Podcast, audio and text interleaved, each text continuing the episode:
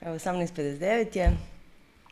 Mislim da je u redu da počnemo pola minuta ranije. Šta kažeš, Ines? Mm, sasvim u redu. Sasvim u redu, to je onako svi od nas očekuju. Tako da, dobro večer, dragi svi, lijepo vas vidjeti, koliko vas ima puno. Pazi, 108 nas je sad, Ines. Wow! Danas ćemo momat 108 puta i to je to. Sve će vam biti jasno. Sve što ste pitali će vam biti jasno. Evo, dobro došli u novi šareni šator. Šareni šator je naš projekt kojeg smo nazvali Sacang za sve.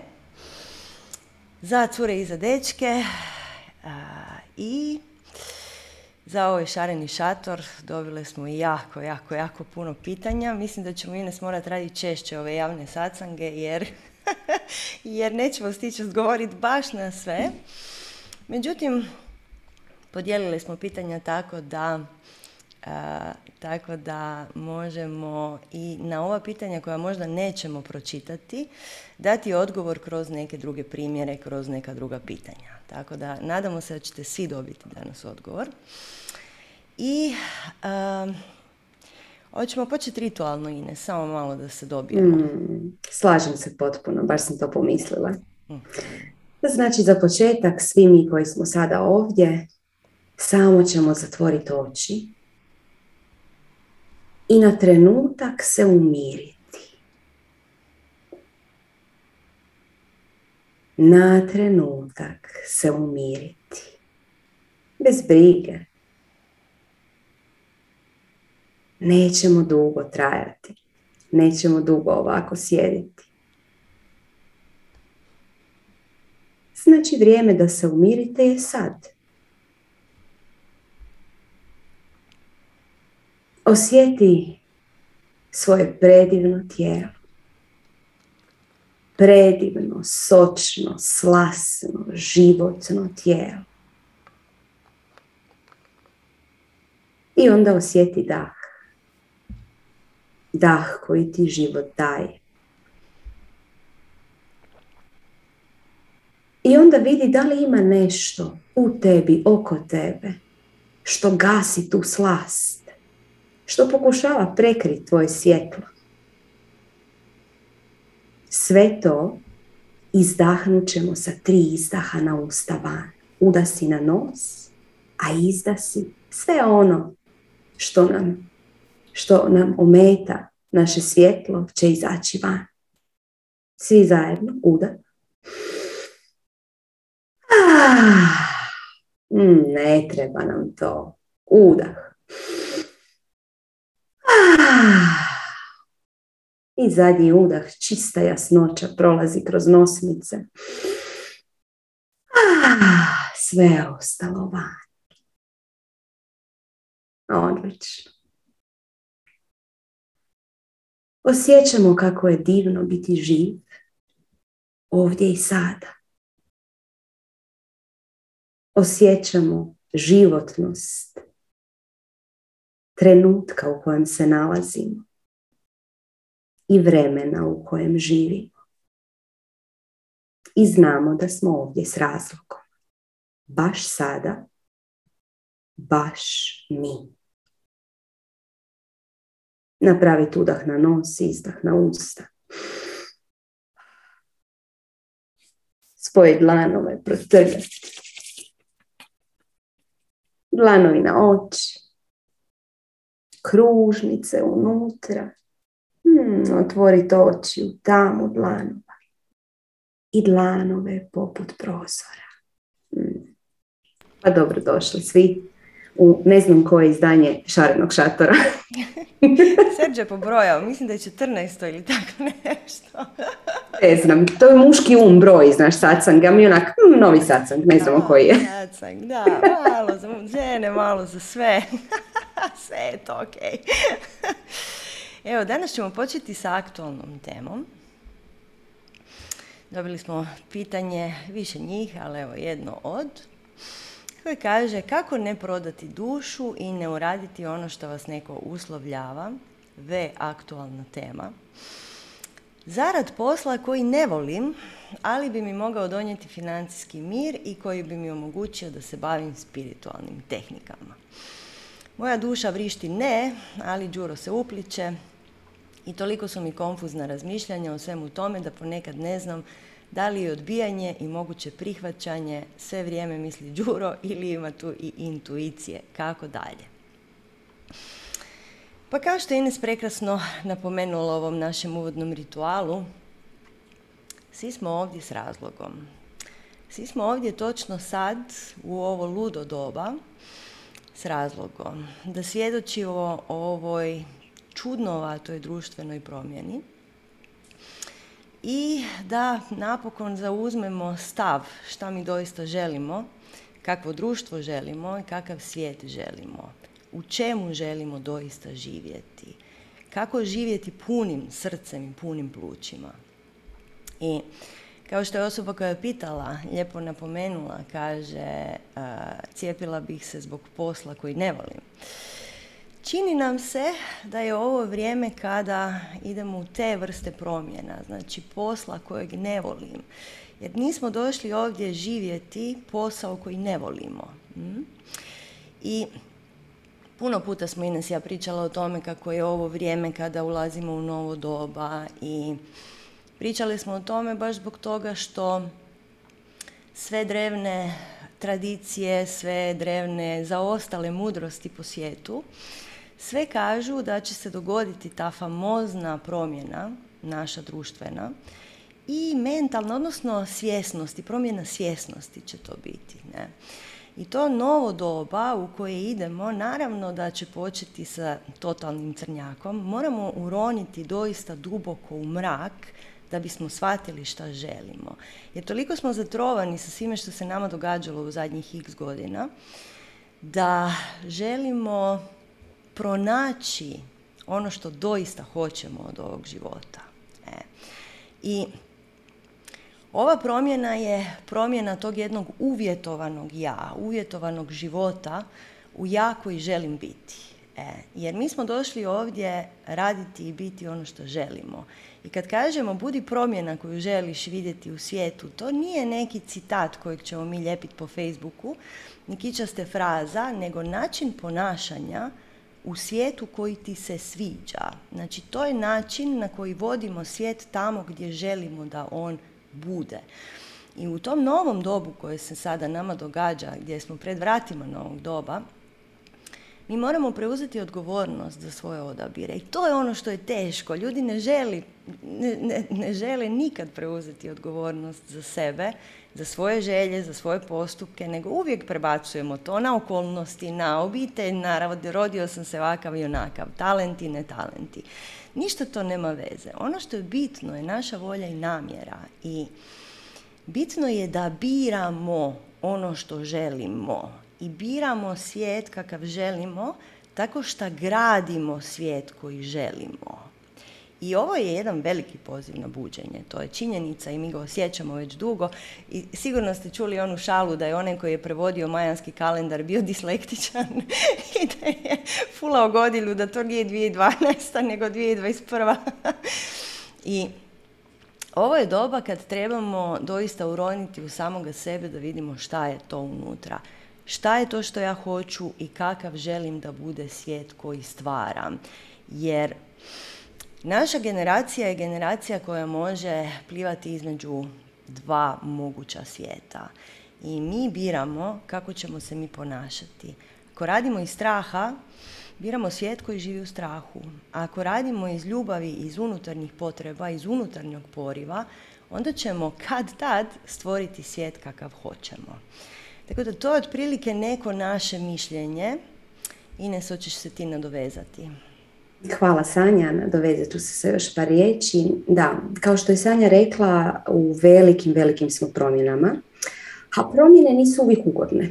Zato jer gubimo tlo pod nogama, gubimo sigurnost, gubimo stvarnost kakvu smo poznavali. Ali, stvar je da doslovce ono što smo slušali godinama i što su mnogi ljudi prije nas slušali godinama, da će doći do razdvajanja dva svijeta, sada se dešava. Kad kažemo razdvajanje na dva svijeta, ne mislimo razdvajanje na cijepljene i necijepljene. to, kako bi rekli političari, političari bi rekli to oštro osuđujemo. Mi to ne osuđujemo i to je isto ok i treba i toga biti da bi se rodilo novo doba. Međutim, bilo kakva podjela nas u, nas vodi u džuru, nas vodi dalje od obistinjavanja onog što se treba desiti, svijeta kakav treba doći. Ova podjela se zapravo odnosi na one koji će vidjeti novo doba i krenut koračati u novo doba ili oni koji će od straha pokušati i dalje gaziti ono u sebi što osjećaju da je ispravno, jer možda ću izgubiti posao, možda me ljudi neće prihvatiti, možda ovo, možda ono. Znači, naravno da će biti hrpa strahova. Ali, ajmo to uzeti ovako. Kada se dešava velika promjena, mi moramo potpuno napustiti ono staro, apsolutno sve, kako bi izgradili novo. To je isto kao beba koja se rađa. Ona da bi došla na ovaj svijet mora napustiti maternicu. Mora izaći kroz porođajni kanal. Ne može beba reći mm, ja bi iskusila ovaj svijet, ali ne bi baš izašla van. Ok?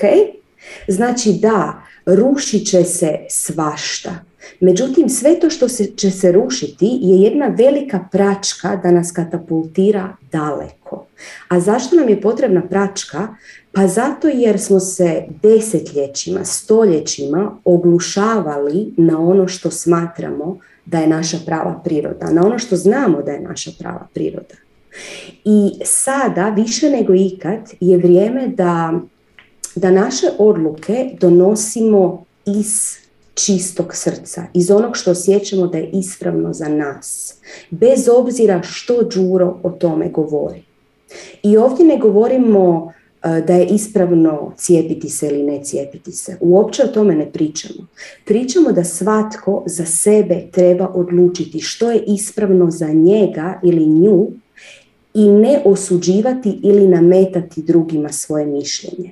Samo oni koji će se okuražiti, slijediti svoj put srca, ti će moći proći kroz vrata raja, kao što se kaže, jer trenutno se obistinjava zapravo proročanstvo koje kaže otvorena su vrata pakla i vrata raja. Da bi prošli kroz vrata raja, da bi prošli u to novo doba, potrebno je slijediti put srca. I bit će tu strahova, bit će tu joj kako ćemo ovo, kako ćemo ono. Ali stvar je u tome da trebamo dopustiti čuda da se dese. Je li ima nekakav narodnjak takav? Sad mi je Nemam pojma. Sad je došlo. Ali trebamo pustiti čuda da se dese. Trebamo im dati prostor.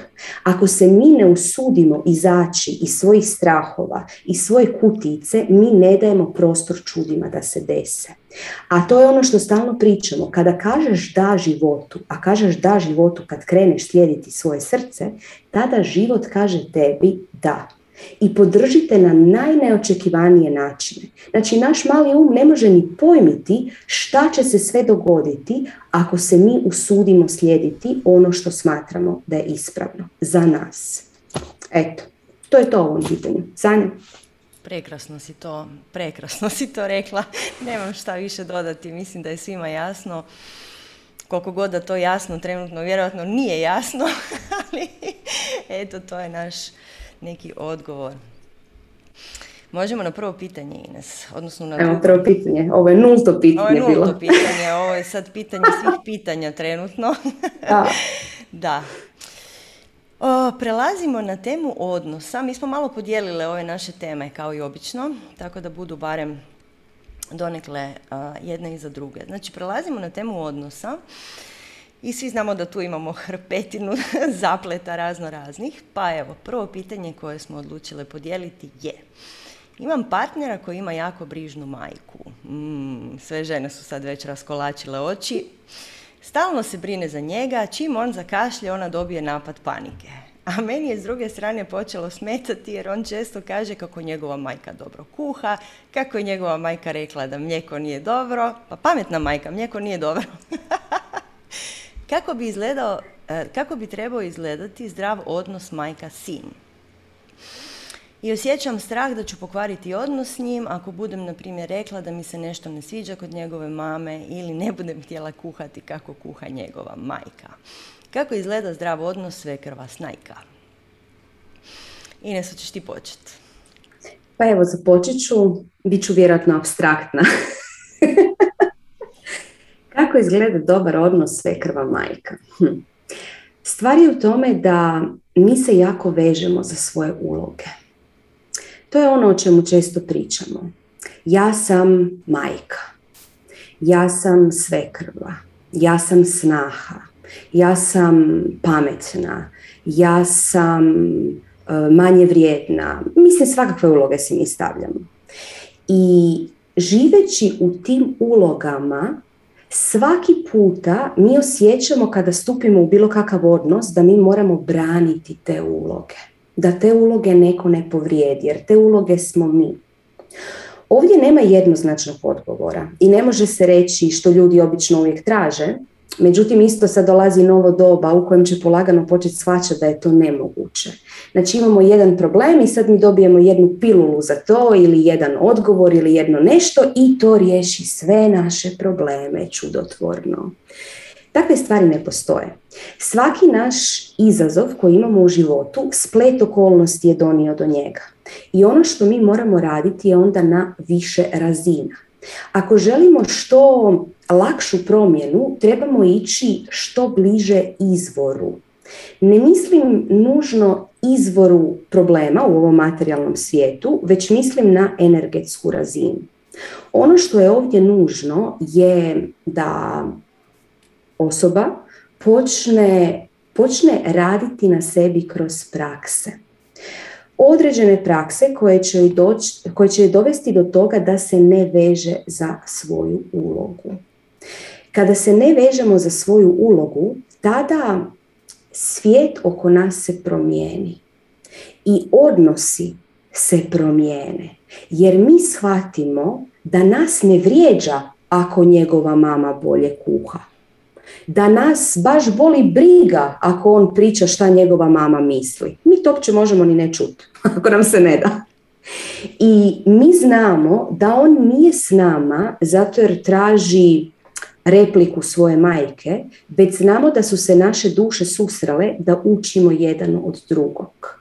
I to će se desiti kada mi živimo ono što mi smatramo da je ispravno. Znači, ja ću kuhati na način na koji osjećam da je to dobro za nas oba dvoje. Ako će, ako će ona pokušat, e, pokušat biti replika njegove majke, to ju neće dovesti u sreću.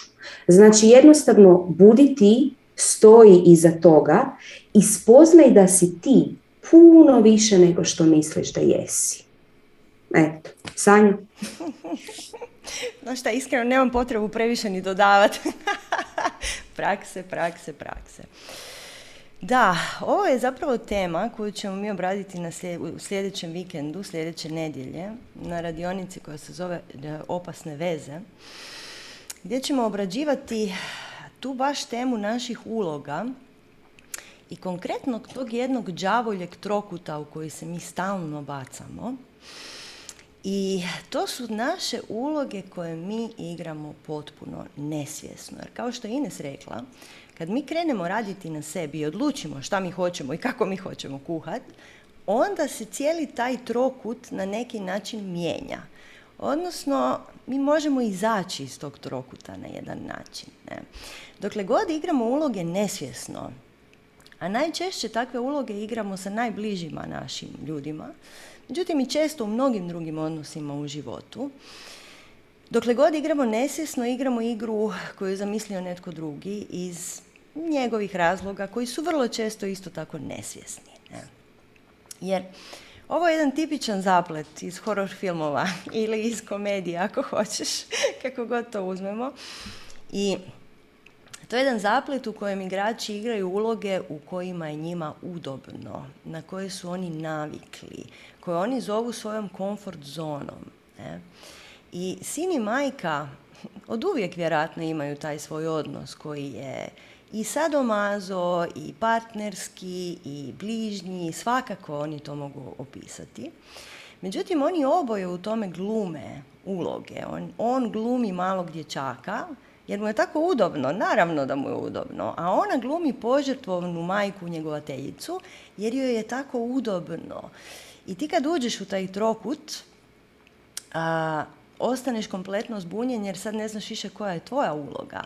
I kad si svjestan tog trokuta, onda vidiš da njih oboje pijuckaju otrov samo zaborava i postaju uljuljkani, nadrogirani tim poznatim stanjima, udobnim stanjima pod navodnike. Ne. Zašto? Zato jer ne preuzimaju odgovornost za svoj život jer to je teško, ko što smo rekli. Ne? Za to ti treba i hrabrosti, i volje, i namjere. U krajnjoj liniji svi vi koji ste se makli iz kuće znate koliko je trebalo snage za onaj prvi dogovor s mamom. Znaš šta mama, idem na faks 500 km daleko. Wow! da, baš ti treba puno, puno energije za to i volja. I u ovom trokutu taj sin ne preuzima odgovornost za svoj život jer on treba postati samodostatan. Ta majka ne preuzima odgovornost za svoj život jer i ona treba postati samodostatna. Ne? I onda onaj treći koji uđe u tu igru neminovno remeti taj balans, tu ugodu remeti i ovi dvoje se čvršće drže za svoje uloge da bi zaštitili tu svoju udobnost. Ne? I u tom kontekstu ta igra igra u troje, igra žrtve spasitelja i krvnika se nastavlja u beskonačno. Ne. Međutim, kad jedan postane svjestan, kao što je Ines lijepo rekla, kad jedan od trojke postane svjestan, on može izaći iz tog trokuta i može prekinuti tu igru i za, ovi dvoje, i za ovo dvoje koji su unutra.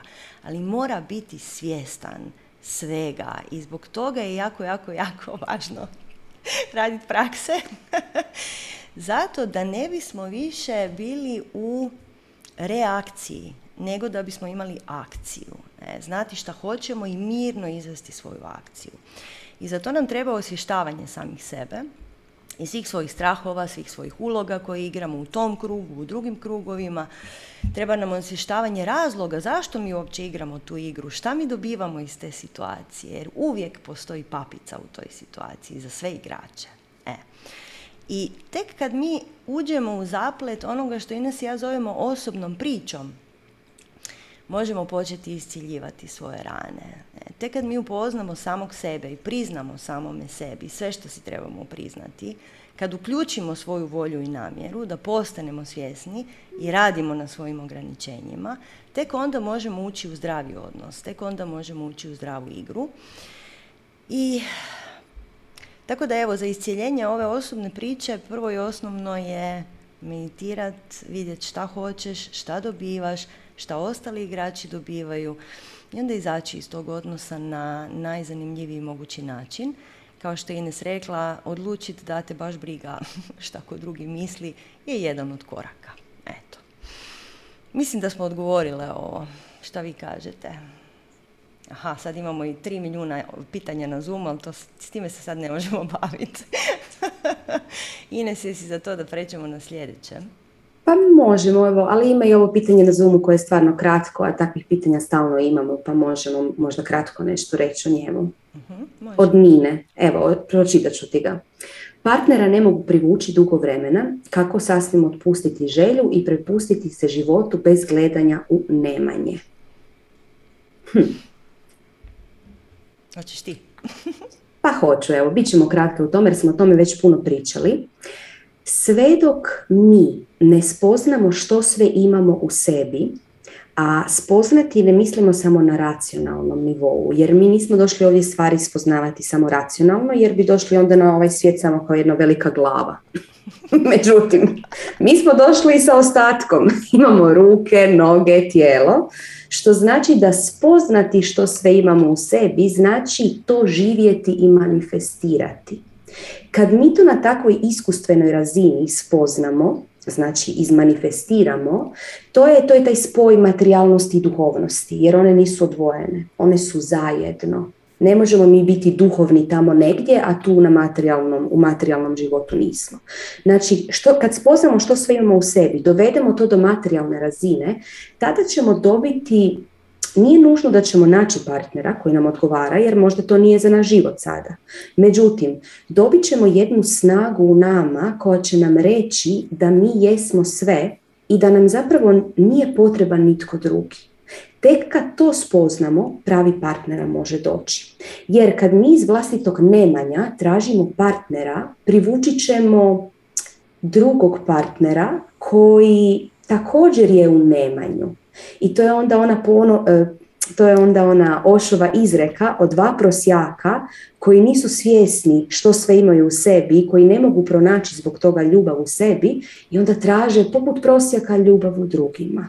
Međutim, prosjak od prosjaka traži nešto što jedan i drugi nemaju i šta se dešava? Dešava se da takve veze ne uspiju. I to je blago rečeno, često mogu završiti dosta loše. Znači da definitivno okrenut se sebi i naći imanje u sebi. Eto, Sanja? Pa to je poanta, znači imanje u sebi. E, mi smo svi odgojeni na tom famoznom nemanju. Mi smo svi odgojeni u nekakvim oskudicama. I uvijek nas se gura u te neke fantastične kutije gdje se kako je normalno da bude. Međutim, svaka kutija je ograničenje i svaka kutija je svak, sve normalno te zapravo ograničava i gura u nemanje. Okay? I mi umjesto da gledamo u sve ono što imamo i sve ono što su naši zlatni potencijali, mi stalno, stalno smo gurkani da gledamo ono što nemamo. Kako bismo bili jadni, kako bismo patili za onim što nemamo, umjesto da budemo produktivni u onome što imamo. I ta produktivnost je također bitna. Znači mi kad se počnemo baviti nečim što nas doista ispunjava, onda shvatimo da nam ništa ne treba u životu. Kad mi stvarno krenemo sa strašću živjeti svoj život, onda svi partneri ovog svijeta dođu i onda možeš birati. E, jer ovako iz ove oskudice, šta god da tražio iz oskudice, dobit ćeš malo. Dobit ćeš, ko što je Ines rekla, ko što prosjak dobio. On je stavio svoju malu posudicu i unutra stane malo. Tako da izgraditi sebe je ključno za bilo kakvu vrstu partnerstva, ne samo ljubavno, nego i poslovno i bilo kakvo. Tako da evo, to je neki naš odgovor. Ja ću samo privući mikrofon jer vidim da sam tiha ljudima. to je novo. evo, moćemo na sljedeće pitanje. Može, sljedeće pitanje. Evo, ja ću ga čitati i ga odgovori, može. uh Kako se postaviti prema ženi u radnom kolektivu koja živi iz niže vibracije i mene posmatra kao konkurenciju bez ikakvog razloga i povoda? Smeta joj moja pojava, elokventnost i sposobnost na radnom mjestu.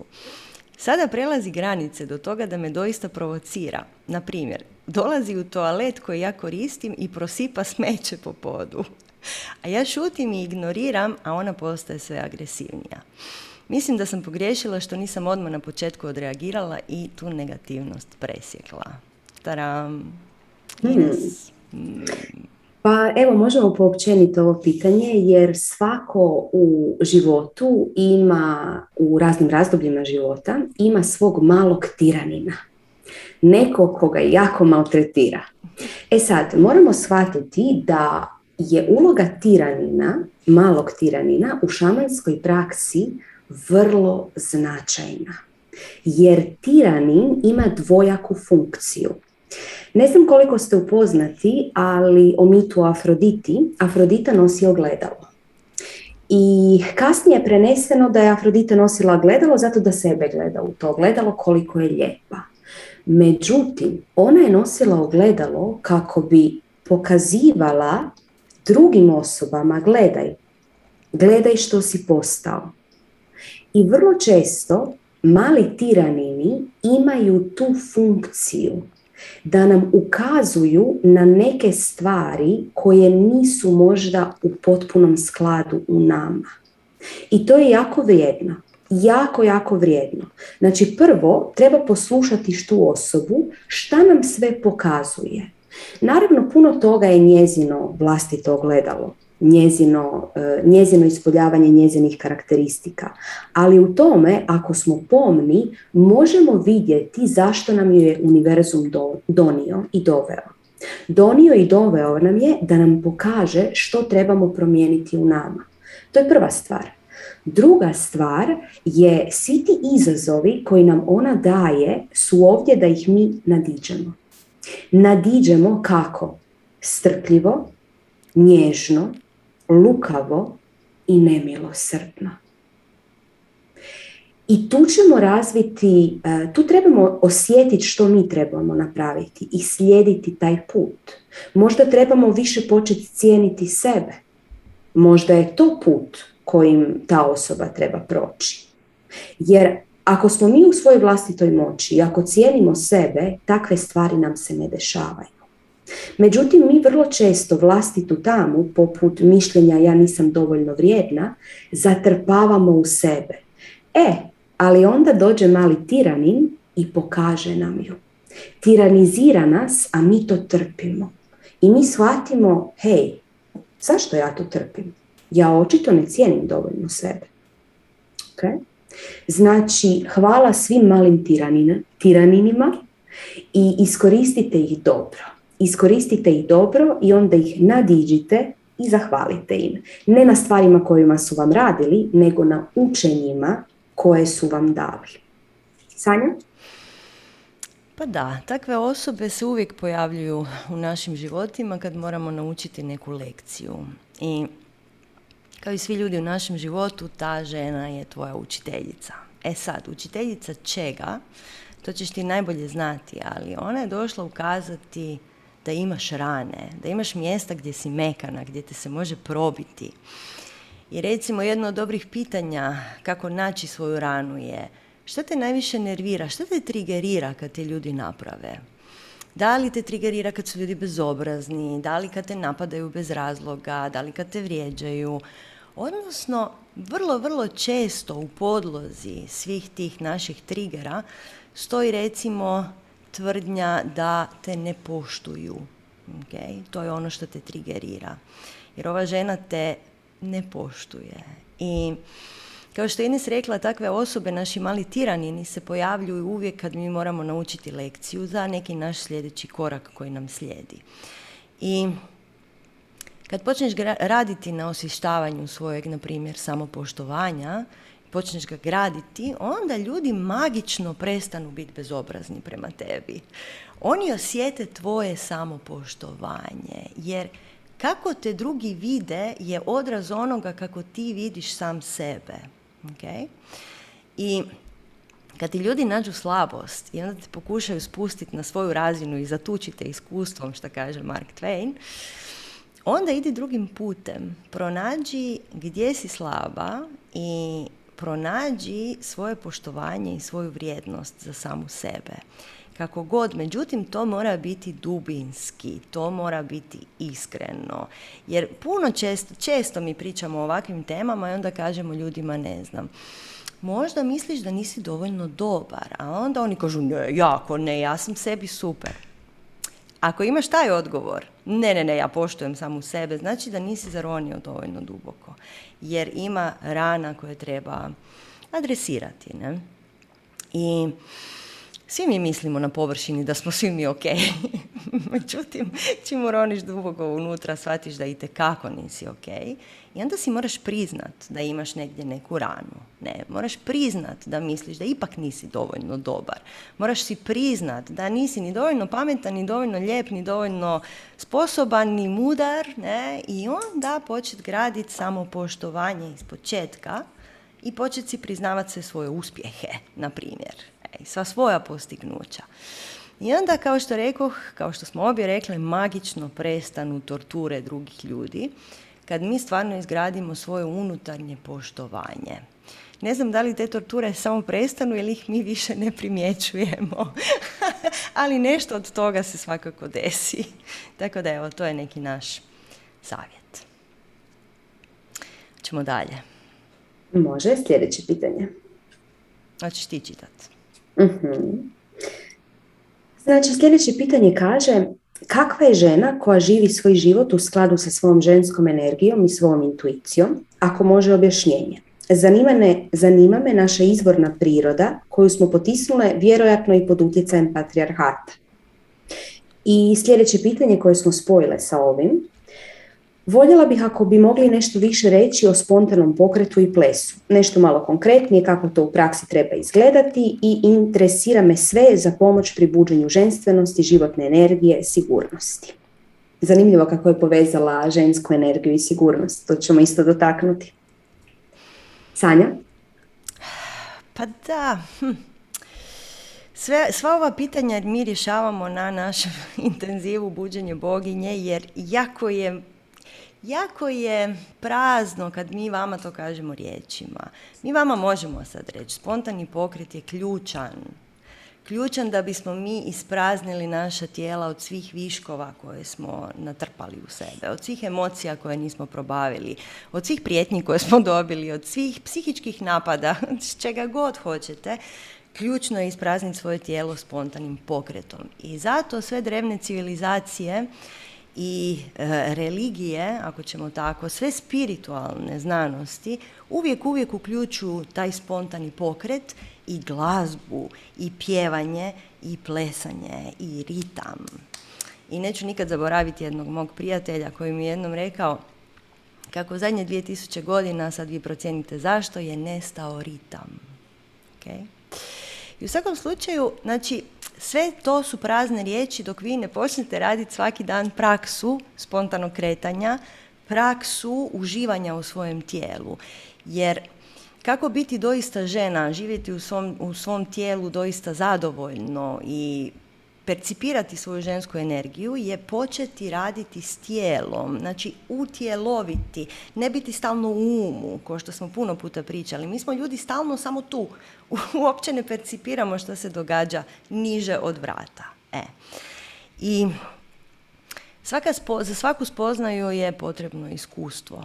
Tako da Evo, srećom mi na webu imamo neke, neke radionice koje si možete kupiti i onda dobiti ta iskustva, jer sljedeći ciklus buđenja boginja neće biti tako brzo.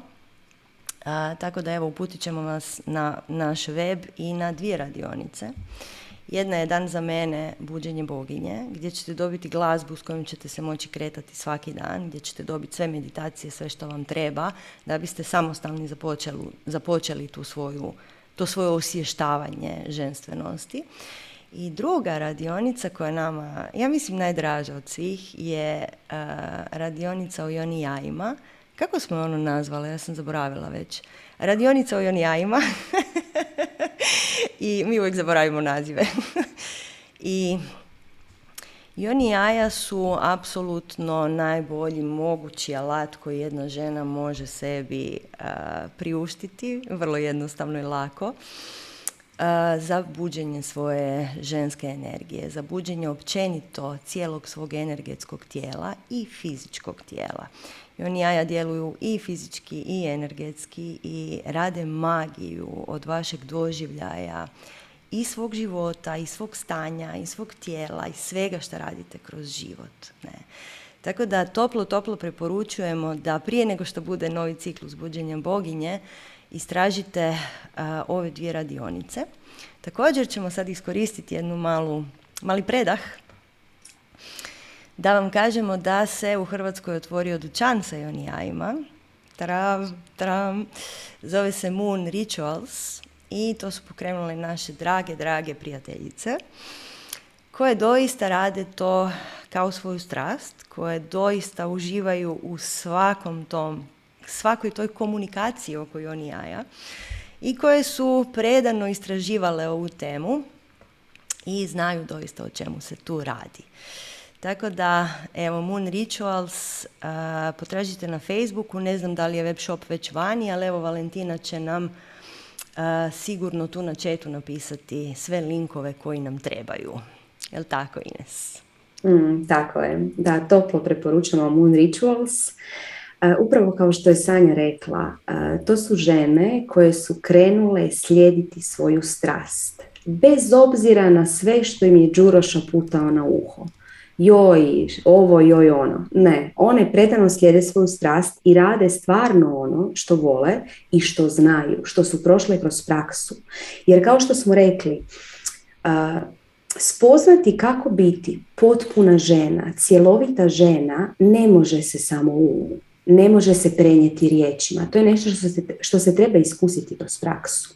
To je isto kao da pitate nekog kakav, kakvog je okusa sladoled od vanilije i onda vam on priča, piše traktate, eseje. Vi zapravo to nećete znati dok ne probate taj sladoled od vanilije, kakav je to okus. Ista je stvar o ovom. Dakle, praksa, praksa. I oni jaja su izuzetno moćan alat. To su naši mali kristalni pomagači koji doslovce sa svojim prisustvom nam pažnju odavde skrenu u našu joni. Joni je za ženu izvor magije, izvor njezine osobne moći. I upravo zbog toga je patrijarhalno društvo toliko prikrivalo joni, znanje o joni, spominjanje joni, spominjanje o ciklusima, jer tu leži naša moć. I sad kako dolazi novo doba, ta znanja su sve dostupnija. Iskoristite to. Ta znanja, ja kada sam prvi puta čula to znanje prije mnogo, mnogo godina, pitala sam se zašto ovo ne podučavaju u školama. Ovo je toliko bitno. I evo, Sanje i ja sad to podučavamo, tako da Tako da to nam je velika, velika strast. Eto, Sanja? Pa evo sad ću i najaviti da ćemo danas tijekom sacanga uh, nagradit ćemo na nama naj, najfora pitanje, najzanimljivije pitanje možda koje je došlo sa jednim joni jajem koje dijeli Moon Rituals. Tako da evo, ostanite s nama pa ćemo vidjeti ko će dobiti to joni jaje. Neka žena će biti jako, jako, jako sretna. I mislim da smo o tome sve rekle. www.wearesupernaturals.com imate sve tamo. Eto, idemo na sljedeće pitanje. Pitanje je vezano za nemonogamske veze. Da li osoba koja ima potrebu za otvorenom vezom i koja jako teško kontrolira svoj seksualni impuls, ipak pati od nekog disbalansa ili su takve stvari prirodne kod nekih? Osoba koja je stalno u potrazi za seksualnim uzbuđenjem, ali u isto vrijeme traži utočište stabilne romantične veze. Šta nam je prirodnije, monogamija ili poligamija ili su te stvari stvar osobnog izbora? Ines. pa evo, tu ćemo biti vrlo kratke i možda brutalne. to je osoba koja doslovce nema muda živjeti život kakav želi živjeti i onda kompenzira. Seksualna energija je životna energija. Sanja će možda malo više taknuti e, činjenicu da ja ne mogu to kontrolirati. Ako ti ne možeš kontrolirati svoju životnu energiju, ti se ne usudiš kontrolirati svoju životnu energiju, usmjeriti je u nešto korisno, jer bi onda trebao preuzeti svoju odgovornost. Odgovornost za tu korisnost. Međutim, lakše je reći ja to ne mogu kontrolirati i to je to, ja sam takav. Ha, eto, prihvati me ili me nemoj prihvatiti, ali ja odgovornosti nemam. Eto, Sanja. Kratko i jasno. Kad kažeš ja teško kontroliram, to je samo izgovor za kakice takozvane, što svi dobro znate već što je. To je zapravo tvrdnja ne želim kontrolirati. Hm? Ja ne mogu je, ja ne želim. Znači, kao što je Ines rekla, ja ne želim preuzeti uh, odgovornost za svoj život, ne, ne želim imati ni volju ni odluku šta se meni zapravo zbiva. I mislim, s jedne strane, tako je šteta trošiti svoje zalihe vitalne energije na besmislene susrete i kontakte. Baš je šteta. A, tako da mi ti predlažemo da napraviš odluku, što je jako teško po treći put. Također, htjela bi se samo, e, evo sad sam uočila tu dok sam čitala pitanje, kaže ima potrebu za otvorenom vezom i onda nakon dvije rečenice kaže u isto vrijeme tražim stabilnu romantičnu vezu. Mislim, šta hoćeš? Jel hoćeš jedno ili hoćeš drugo? Tako da u cijelom pitanju ti je zapravo skriven odgovor, a to je kao što Ines rekla, ne znaš što hoćeš, ne preuzimaš nikakvu odgovornost za svoje izbore, niti za svoju energiju. Tako da tu treba malo hrabrosti. I ovo je isto jedan primjer gubljenja u osobnoj priči koja je ja sam takva i takva. I uživanja u tom svom vlastitom gubljenju, svi mi uživamo se gubit u životu. E, to je najbolje što nam se može desiti. Ne. Umjesto da lijepo kažemo ja hoću to. E. Tako da ne trošiti uzalud svoju vitalnu energiju vam je uvijek, uvijek je jedan od naputaka u bilo kojoj spiritualnoj praksi, pa mi imamo brahmačariju koja kaže ne rasipati seksualnu energiju, jer ti ona treba za sve, treba ti za život. E. Ja bih samo htjela još dodati, znači primili smo puno, puno pitanja oko prevara, oko seksualnih pitanja i tako dalje. Na njih smo mi većinom odgovorile u nekim starijim crvenim šatorima, baš crvenim šatorima, tako da malo se samo vratite na našem YouTube kanalu pa ćete naći svoje odgovore za sva takva pitanja koja su došla. I krećemo dalje. O, majka Tereza. Mm. Evo, ja čitam, ti odgovaraš, može? može, može. Kaže pitanje. Ponavljam obrazac majke Tereze čitav svoj život. Bilo mi je četiri godine kad sam dovela u kuću malog cigića da se otušira u našem stanu jer je bio sav prljav i naravno htjela sam da ostane kod nas. Na fakultetu je moja prijateljica nije dobila dom pa me molila da je primim u svoj studentski krevet i tako smo krevet dijelile godinu ili dvije. Da bih ja kasnije bila malo frustrirana sa tom svojom odlukom. Kasnije takve slične situacije dolaze u drugim oblicima, ali uzorak je isti, netko moli smještaj na tjedan dana, ja sva sretna kažem da, jer je to moje više ja. A onda se kasnije žderem jer se previše dajem, umjesto da se punim energijom, ona izlazi iz mene. U drugim situacijama lakše kažem ne, ali pitanje egzistencije, krova nad glavom, to je nešto što me prati u stopu. Rješenje. Kaže dalje, ja sam kao dijete izbjegla iz svog doma zbog ratnih okolnosti mijenjala boravišta, mijenjala gradove i nemam korijenje. Nemam svoj dom. A opet paradoksalno je da gdje god da krenem nosim svu tu ljubav sa sobom i svako mjesto osjećam svojim domom, makar fizički ne posjedujem ništa. Moje pitanje može glasiti ovako, zašto ako neku akciju napravim pod vodstvom višeg ja, rezultat te akcije je džuro. Ines. Hvala Sanja. Da, pomagati je dobro. Zašto se onda osjećam loše kada pomažem ljudima? Neupitno je da je ova osoba pomagala ljudima kada im je trebala pomoć. Da je ona ušla u ulogu spasitelja, ali poprilično nesvjesno i vezala se za tu ulogu spasitelja. Zašto se vezala? Ljudi obično kad dobe poticaj za pomaganjem, vrlo često, vrlo često dobe taj poticaj iz vlastitih rana. I onda pomažući drugima pokušavaju pomoći sebi. A to nikad ne završi dobro. Jer mi i dalje dobijemo taj osjećaj praznine. Mi imamo ranu, rupu u sebi koju pokušavamo popuniti pomažući drugima, međutim ta rana se ne popuni na taj način. Mi se trebamo okrenuti unutra, iscijeliti, ući u svoju osobnu moć i onda tek imamo snage pomagati drugima. Mi ako smo puni rana i nismo te rane adresirali, svaki put kada pomažemo drugima to će biti samo curenje energije, odnosno mi njima nećemo imati što dati. Eto, ukratko, Sanja?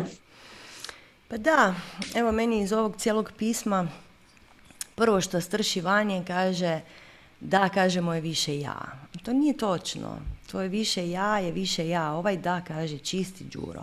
I nemojmo reći da, mislim, Đuro, kad kažemo Đuro, opet ćemo ponoviti, to je naš splet uma, iskustava, trauma, uvjerenja, definicija, svega što se nama dogodilo u životu. To je jedan ozbiljan sklop koji također sadrži suosjećanje i dobrotu i, i ljubav prema drugima. Tako da nije, nije ovo podjela više ja je dobro i radi dobre stvari, a Đuro je onaj koji je kriminalac i on mrzi ljude. to nije točno. Ne? I divno je što svugdje nosiš tu ljubav i svako mjesto osjećaš kao dom. To je prekrasan osjećaj. Međutim, rezultat je to te rane iz djetinstva koja ti se tu pokazuje na ovaj način. Ne? I vjerojatno ti se tu pokazuje ona kroz puno drugih primjera, samo ih nisi svjesna. Ne? I kao što je Ines rekla, ti igraš tu ulogu spasitelja i tražiš nesvjesno one koje treba spasiti, a oni koje treba spasiti se lijepe za tebe jer odmah prepoznaju spasitelja. Ne? I oni su žrtve i oni ti ne mogu dati ništa. I naravno da ti u tom odnosu gubiš energiju jer taj odnos nije svjestan, to je nesvjesni obrazac koji evo srećom si sada odlučila riješiti. Ne? I opet ćemo pozvati i tebe da dođeš na radionicu sljedeću nedjelju, ja moram iskoristiti malo trenutak jer smo Ines i ja napravile stvarno, stvarno mi se nadamo korisnu i praktičnu radionicu sa praksom koju ćete moći iskoristiti za puno raznih stvari pa i ovu. Ne. Ali ono što je činjenica ovdje znači uvijek igramo istu igru, uvijek igramo istu ulogu i onda se s njom identificiramo. Ja sam ona koja je dobra domaćica, a to što ja gubim energiju tu, to, to niko ne primjećuje, samo ja. A zašto sam ja onda dobra domaćica ako ja gubim tu energiju? Ja bih trebala dobivati tu energiju. Tako? Recimo, ne znam, Ines i ja znamo sjediti ispred ljudi satima i pričat. Mi ne gubimo energiju. Mi dobijemo energiju od toga. Ne? I kad god pomislimo o bilo kakvoj našoj životnoj ulozi, mi smo takvi, to je najčešća reakcija na nešto što se nama dogodilo, na traumu iz djetinstva ili nešto drugo, nije važno. Ali svaki put kad osjećamo da nam nešto uzima energiju, to je rana koja uzima energiju. Mislim, ta rana se pokušava popuniti s tom energijom. Ne?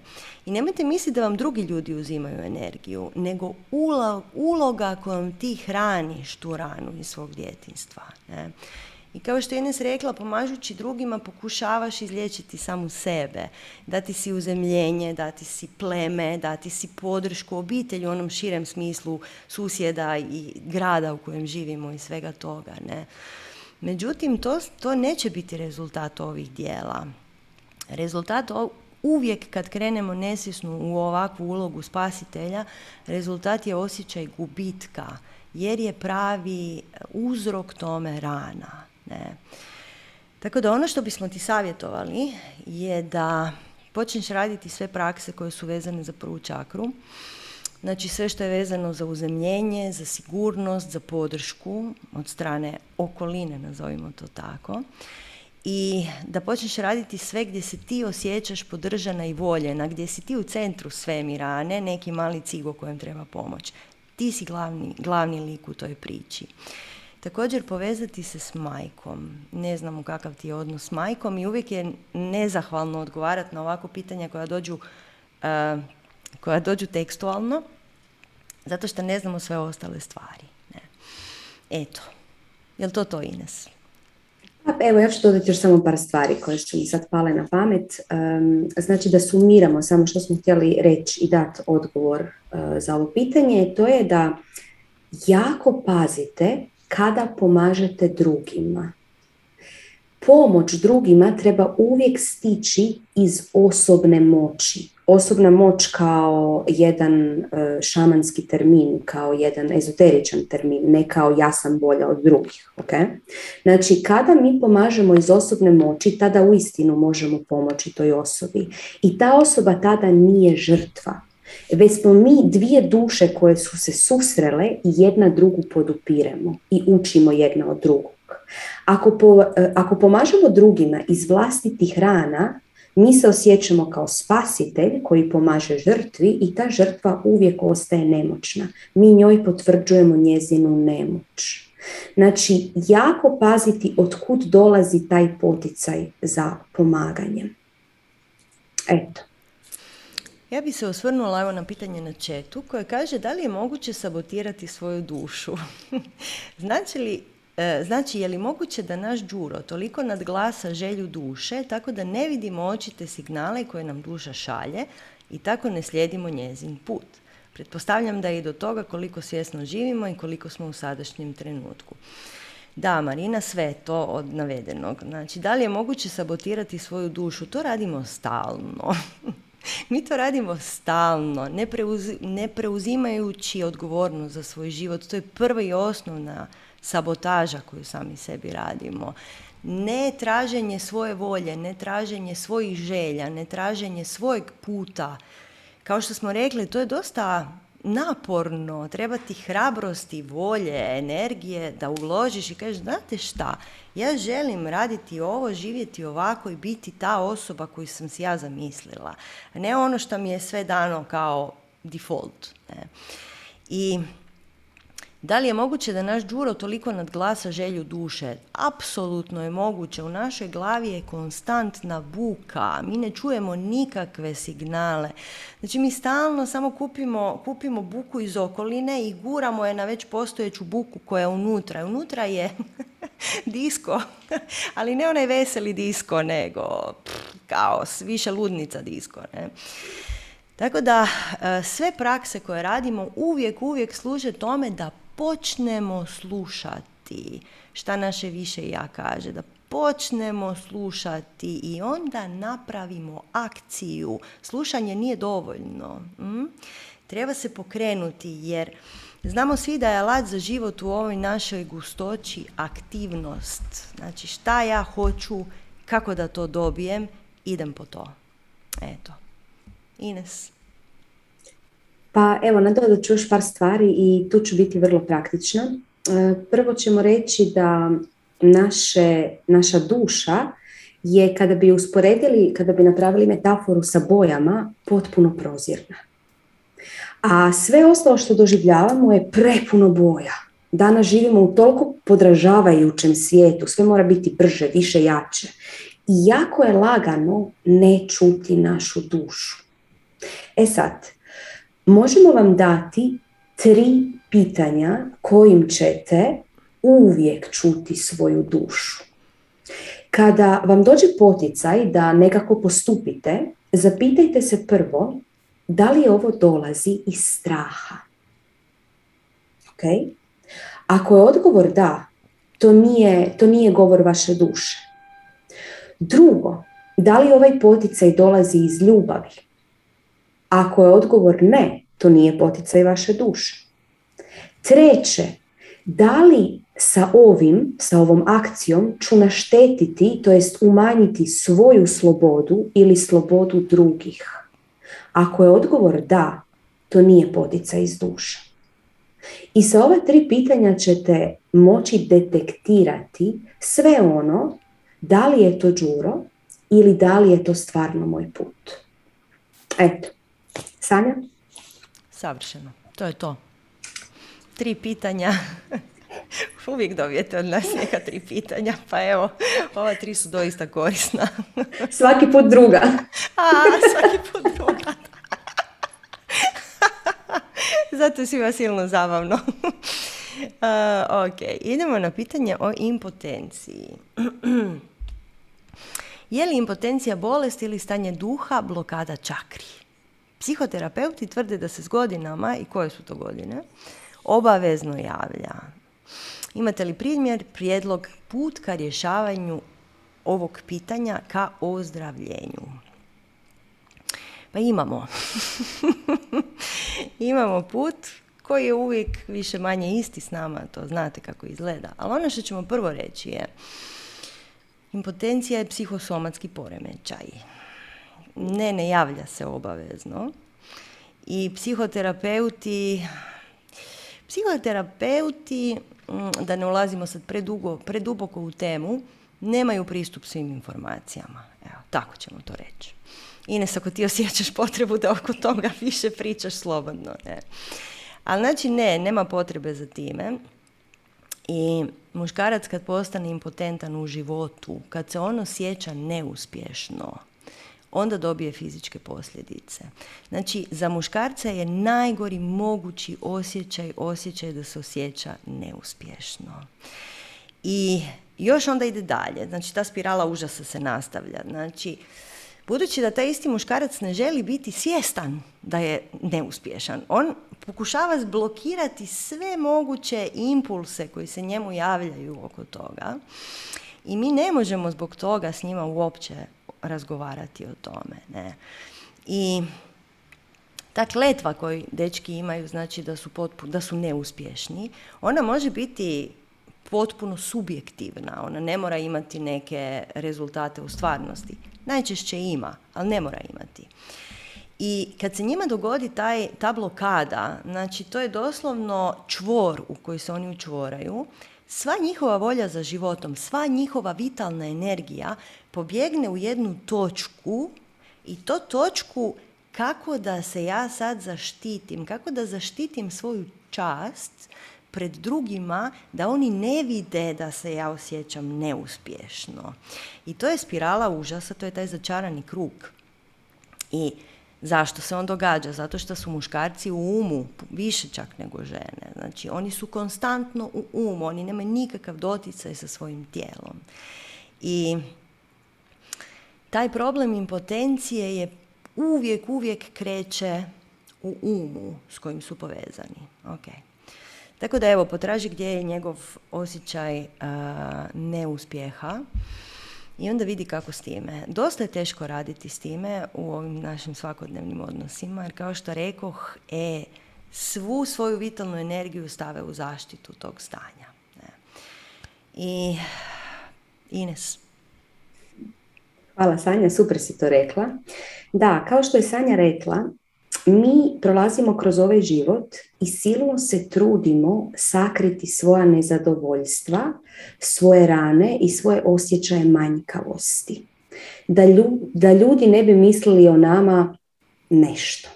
A ljude zapravo baš briga što misle o nama, ali to je druga, druga tema. Međutim, mi naše rane i osjećaje manjkavosti i nezadovoljstvo ne možemo sakriti to mi pokušavamo potiskivati, potiskirati i onda negdje erumpira van u obliku neke bolesti, u obliku nekog disbalansa, u obliku malog tiranina, u obliku e, drugih ljudi koje srećemo, koji nam onda ukazuju na to, baš kao Afrodita, pogledaj što si postao. U ovom sada primjeru to se izmanifestiralo na tijelo. Osjećaj impotentnosti u životu na koji se nije obraćala pažnja se izmanifestirao u tijelo. E sad imamo jedno pitanje koje se nadovezuje na Zoomu koje kaže zgodna sam i poželjna žena, ali u većini mojih veza muškarci su bili potentni. Gdje je problem? U meni, u meni ili u njima? E, kao prvo problema nema. Postoje samo izazovi. izazovi koji su tu sa razlogom. Pitanje je zašto tebe privlače muškarci koji imaju osjećaj da su nevrijedni? To je pitanje koje treba adresirati. I kada na to nađeš odgovor, onda će ti se prestati i ovo dešavati. Ajde, nema nikakve veze s svojim fizičkim izgledom. ok. Ja bi se još samo nadovezala. Znači što se tiče ovog pitanja baš vezanog za impotenciju i, i bivanje u umu. Znači pomaže hranjenje tijela na sve moguće načine utjelovljenje, svjesno utjelovljenje, vratiti se iz glave u tijelo. Radili smo prakse na našoj radionici tantre, evo mene opet, ali evo, kad je tako, znači imate našu radionicu tantre gdje smo dali rješenje, dali smo energetske prakse koji će probiti te blokade i pomoći osobi da izađe iz uma u tijelo ne? i dobije takozvano svjesno utjelovljenje. I to je nešto što je ključno za ovakve vrste problema. Kad god vam neki dio tijela ne funkcionira, treba se vratiti u tijelo. Ja bi se još samo nadovezala na ovo pitanje Biljanino na četu. Kako da prestanemo da žalimo za propuštenim kada iz ove perspektive izgleda kao životna greška? Jer sve što je uslijedilo bilo je samo bljeda sjenka. Radi se o muškarcu. Draga Biljana, ovdje ti je rješenje, umjesto da gledaš iz oskudice šta ja više nemam, gledaj sa zahvalnošću šta si imala. Okay?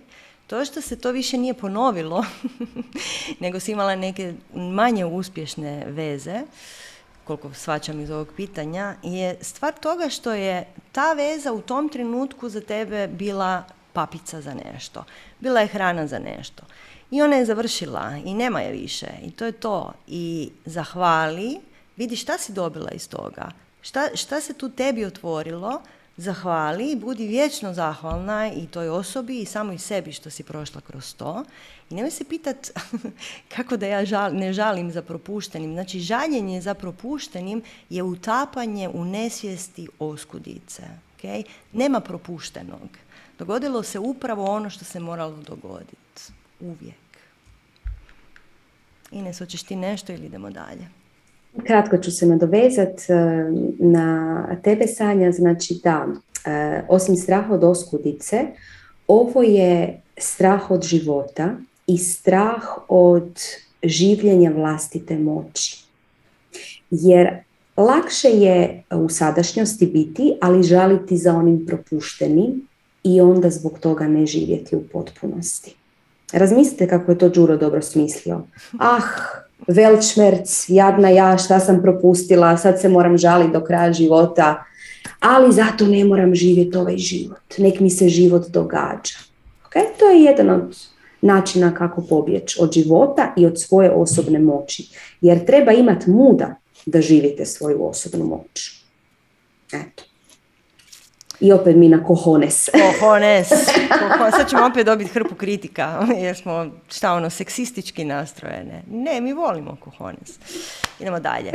Gdje je energetski smještena krivica u tijelu? U kojem organu? U svima. znači, ne postoji, ne postoji jedno e, skladište gdje mi smještamo svoje emocije koje nismo probavili. Ne. Naše energetsko tijelo je ogromno i sastavljeno od tisuća razno raznih stvari i svugdje u njemu se događaju sve emocije. Znači sve što mi nismo propustili ostaje unutra i lijepo se fino čahuri u našem fizičkom tijelu. Ne? Tako da odgovor na to je vrlo, vrlo kratak. Smještena krivica je svugdje u tijelu isto kao i svi ostali, svi ostali osjećaji. Mi imamo u jogi, imam jedno predavanje na youtube koje, koje se zvalo, mm, ne znam, opet skladištenje emocija ili tako nešto, gdje su načelno smještene neke točke gdje se skupljaju nakupine emocija. Ali to je više čvor je tu, ali sve ostalo je posvuda. I to ne samo u jednom lejeru, nego u puno, puno slojeva. Znači, krivica ima puno slojeva, ok? I ljutnje na sebe, i žao ti je, i tužan si, i plačeš, i svašta, svašta se tu gomila, ne? Tako da ne možete, ako ste mislili ići, ne znam, na hidrokolonsku terapiju i riješiti svoju krivicu jer je ona u crijevima, ne, neće se dogoditi. ok, može vam pomoći da vam bude bolje unutar tijela, ali treba raditi na cijelom sustavu uvijek, uvijek, uvijek. I ako mi ne čistimo tijelo energetskim praksama svakodnevno, posvuda imamo za ostale emocije iz svih mogućih razdoblja naših života. Znači desetljeća i desetljeća neprobavljenih emocija su svugdje. I zato vam je bitan taj sistematski pristup i svakodnevna praksa. I to još onda malo traje dok se to ne izliječi, ali, ali ima pomoći. Ines. Da, sve naše rane su, pa mi ih nazvat multidimenzionalne. I jako je važno znati da kada radimo na nečem, na isciljenju nekih rana, da mi možemo raditi samo na onim ranama koje su nam trenutno dostupne. I kada njih riješimo, tada se pokazuje novi sloj koji je dostupan. I za njega novi sloj koji je dostupan. Znači, nemojte se obeshrabriti. Ako radite već neko vrijeme na sebi i desi se opet aktivacija neke rane i onda pomislite pa kako? Meditiram već, ne znam, deset godina. Da, ali da nisi deset godina izmeditirao i riješio sve te slojeve, ne bi došao do ovog dubokog sloja koje treba riješiti. Okay? Znači, ne možemo potrpati, aha, krivica je tu, uzet ćemo tu pilulu ili kao što Sanja kaže, otići ćemo na hidrokolon i onda ćemo mi to riješiti i krivice više nikad nećemo imati. Ne, ne, ne, to ide, e, to ide više u više slojeva. Eto. Sljedeće pitanje. Prije dvije godine imala sam moždani udar u svojoj 34. godini. Posljedice su tu, prihvatila sam ih kao blagoslov za svoj život koji se promijenio od tog trenutka za 100%. Kako sam svakim danom sve bolje, tako se sve više u meni budi želja da krenem nešto raditi. Imala sam privatni biznis prije toga i volim taj posao i voljela bi se vratiti ponovno u to, ali moje fizičko stanje mi ne dozvoljava da odrađujem isto što i prije. Ali jako bih voljela prenositi svoje znanje koje sam stekla u 15 godina radnog iskustva. Nemam podršku obitelji jer se jako boje za moje zdravstveno stanje. Želim prenijeti znanje i iskustvo na druge jer sam svih tih godina stvarala zaista ljude koji su nakon rada sa mnom ušli u privatne vode i danas uspješno rade. Da. Ines. Hmm, hvala Sanja. Pa ovdje je sasvim jasno što, što osoba želi. I ako to osjećate da želite, krenite u to. Mi nismo došli ovaj život pročučati u kutu jer što ako? I naravno da naši bližnji naši roditelji e, drže drže se iznad nas i pokušavaju nas zaštititi. Međutim, ta zaštita vrlo lagano prelazi u zatvor. Nemojte to dopustiti. Sa puno ljubavi zahvalite im na brizi i krenite na ono što osjećate da trebate krenuti, na onaj put koji trebate krenuti. Jer nitko, nitko ne može reći što je dobro za vas. I ova osoba kada u pitanju opisuje svoj posao koji ona prije radila, s toliko ljubavi i s toliko strasti to opisuje da se to stvarno vidi da je to nešto za nju. I da, živi ga. Sigurno neće biti kako prije bolesti, međutim sada će se razviti neke neki novi, e, novi slojevi svega toga što možeš pokazati i dati svijetu kroz taj posao. Eto, Sanja. Pa da, to je sve rečeno. Dakle, toliko strasti pršti iz ove poruke da jednostavno nismo mogli odoljeti da ne odgovorimo na ovo pitanje jer e, akcija je život i ako se mi ako podlegnemo brizi okoline za svoje zdravlje, ostaćemo zakinuti za život. I iz ovog svega što čitamo iz ove poruke, gle, ono, ti činiš svijet boljim mjestom i sve je ljepše i došla si raditi ovdje svoju darmu, evidentno, s ljudima. I ko zna šta će ti donijeti ovaj zdravstveni izazov, jer svaki iznenadni zdravstveni izazov kojeg mi imamo, nama uvijek, uvijek donese neku novu kvalitetu u život. I možda baš zbog toga pronađeš nišu u tom svom poslu koja ti savršeno paše. Ja iskreno vjerujem da će se baš to dogoditi. Ne? Jer tebe toliko zove tvoja darma, toliko te zove tvoja strast da jednostavno nemaš, nemaš izbora, moraš je poslušati, moraš izaći iz svojeg, svojeg stana i svih briga okoline. Ne? Jer, gle, ljudima oko nas je najlakše brinuti se za nas i zatvoriti nas u, u spavaću sobu i to je to. To bi bilo super. Sve svoje partnere i obitelj lijepo pozatvarati po spavačim sobama. Nema van, ima tu da ste fino na sigurno. to bi bilo super. Međutim, s time im branimo život. Ne?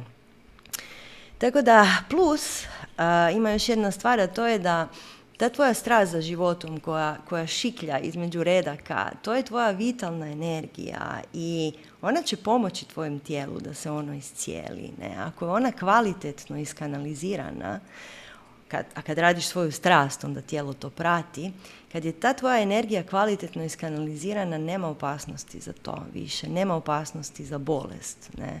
jer tijelo osjeća protok energije i onda se cijela kreacija uroti da ti nastaviš raditi svoju strast.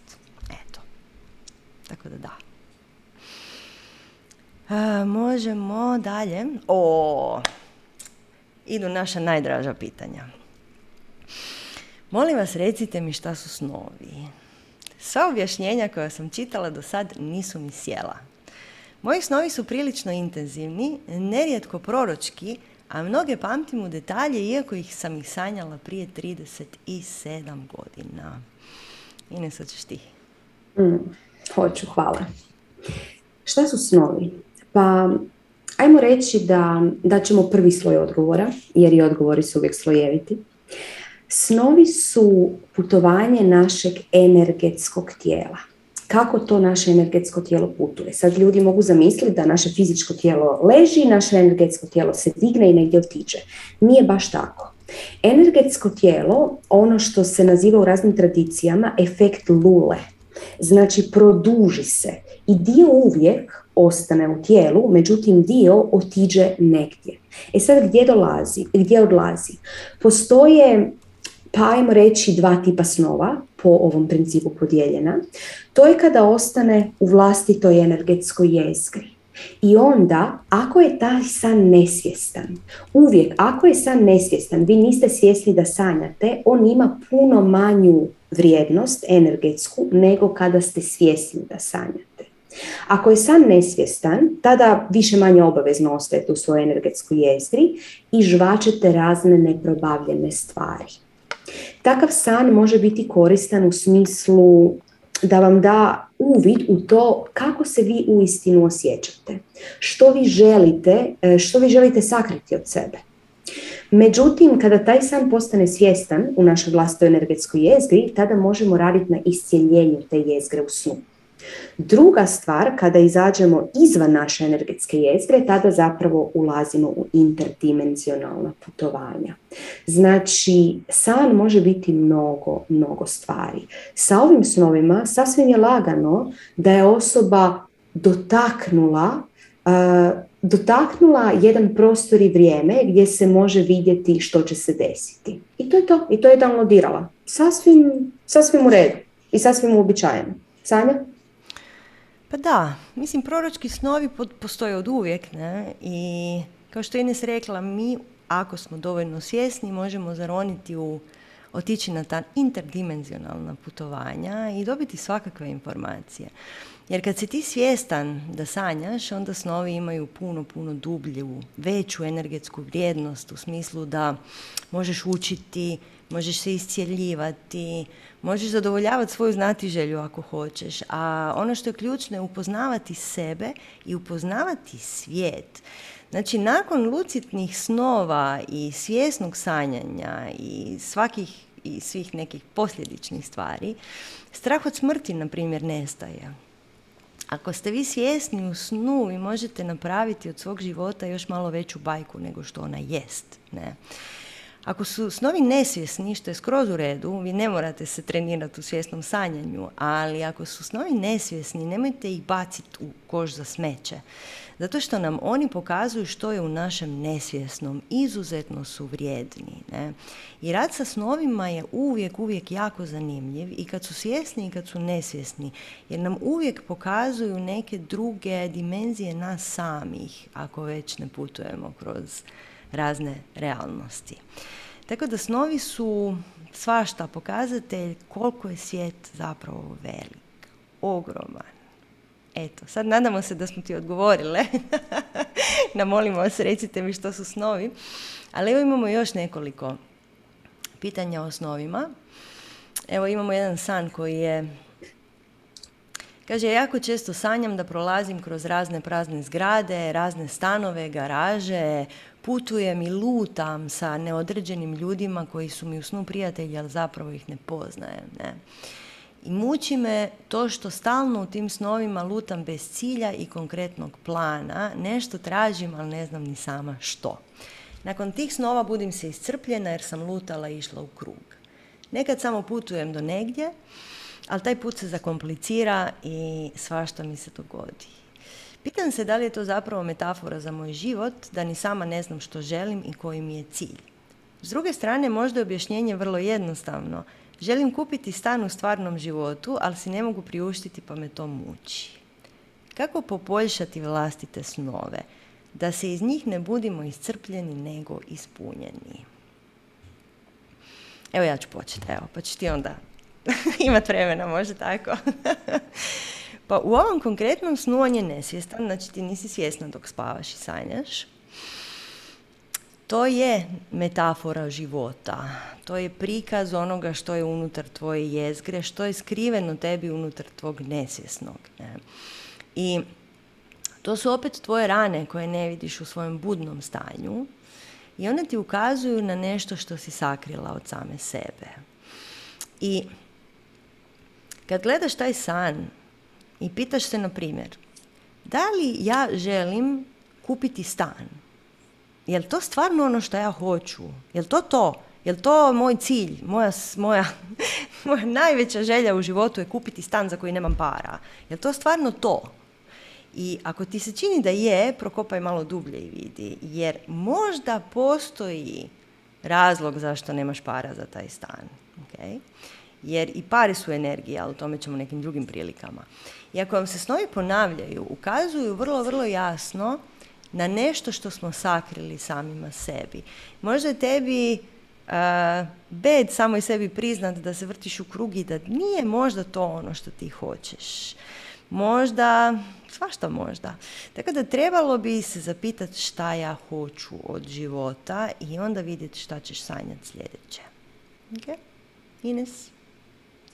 Mislim da si sve rekla i da je osoba sama sebi odgovorila u tom pitanju jer ona sama kaže da da li je to metafora za moj život, da ni sama zapravo ne znam što želim i koji mi je cilj. Da, to je upravo ta metafora.